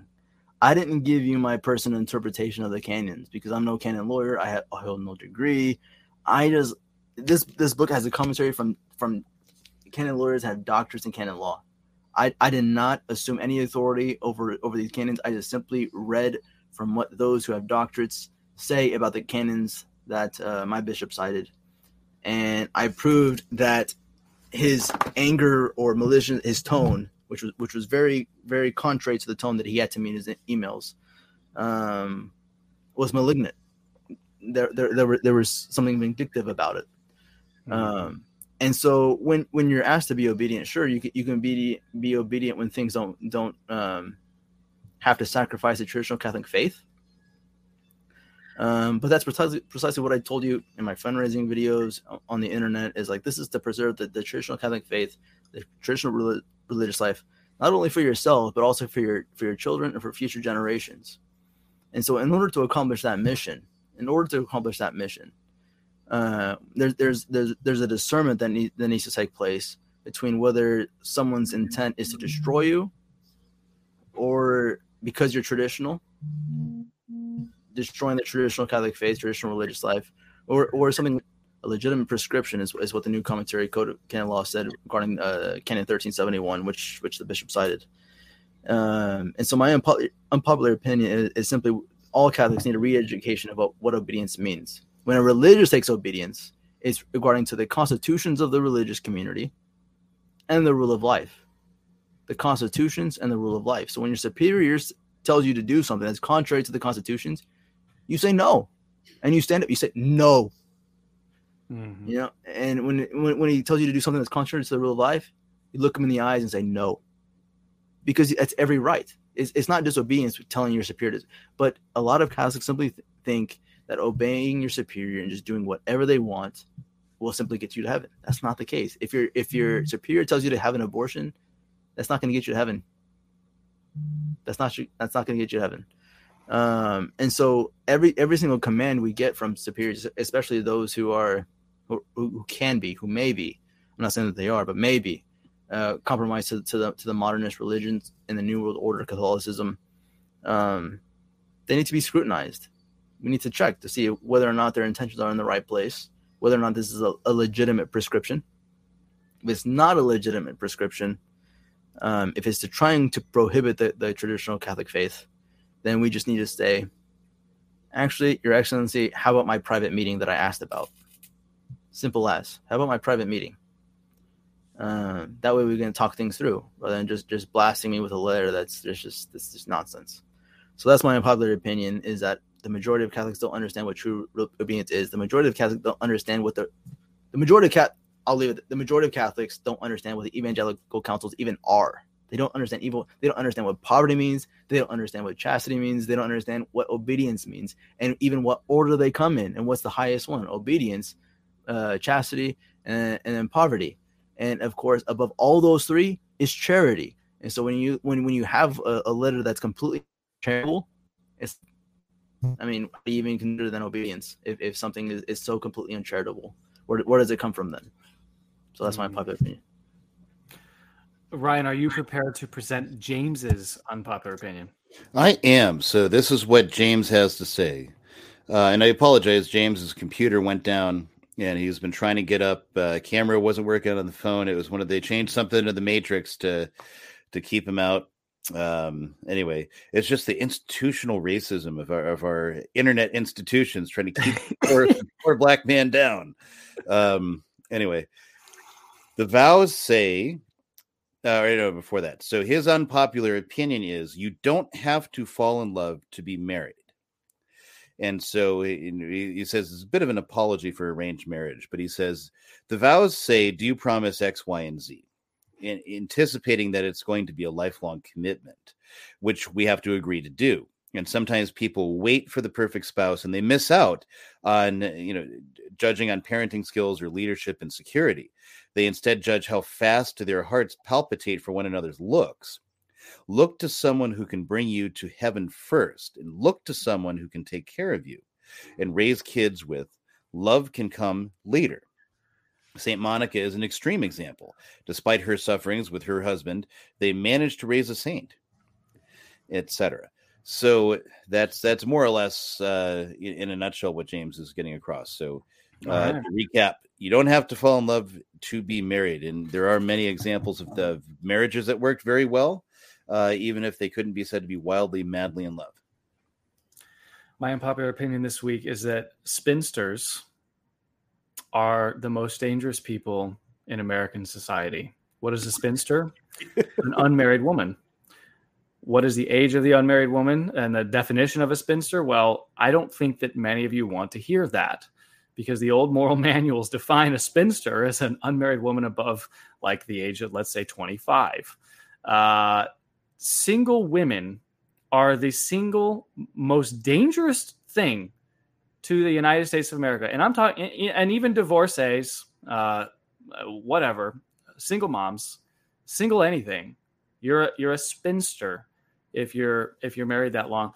I think one of the one of the popular moral manuals actually recommends that if you are a woman and you are unmarried and you are 30 years old, you are better off placing yourself under the obedience of a Protestant man than you are remaining in your spinster life because a woman cannot lead herself to heaven. Being the victim of a single woman right now, I, I, I happen to know how vindictive and rageful and, and nasty and just downright ugly it can be being on the business end of, of someone like that. Uh, so, my unpopular opinion is that we need to bring back the term spinster and uh, spinsters need to be eliminated. Uh, this parlays nicely into uh, James's unpopular opinion of arranged marriages, but even placing yourself under the obedience of a Protestant is better for your soul. Not, and that doesn't mean you become a Protestant. That doesn't mean that you forsake the Catholic faith. That just means that in practical matters and day to day living, you need to be told what to do, and that and all women need to be told what to do. That's just the nature of human beings. So sorry. Get over it. That's all I can say. Um, this is a rundown. Parting thoughts, gentlemen. Viva Cristo Rey. Okay, viva. Ryan, you're muted. You can't top that. Vivo Cristo Rey. All right. Thanks for watching. Subscribe to the new channel. Otherwise, we're going to have to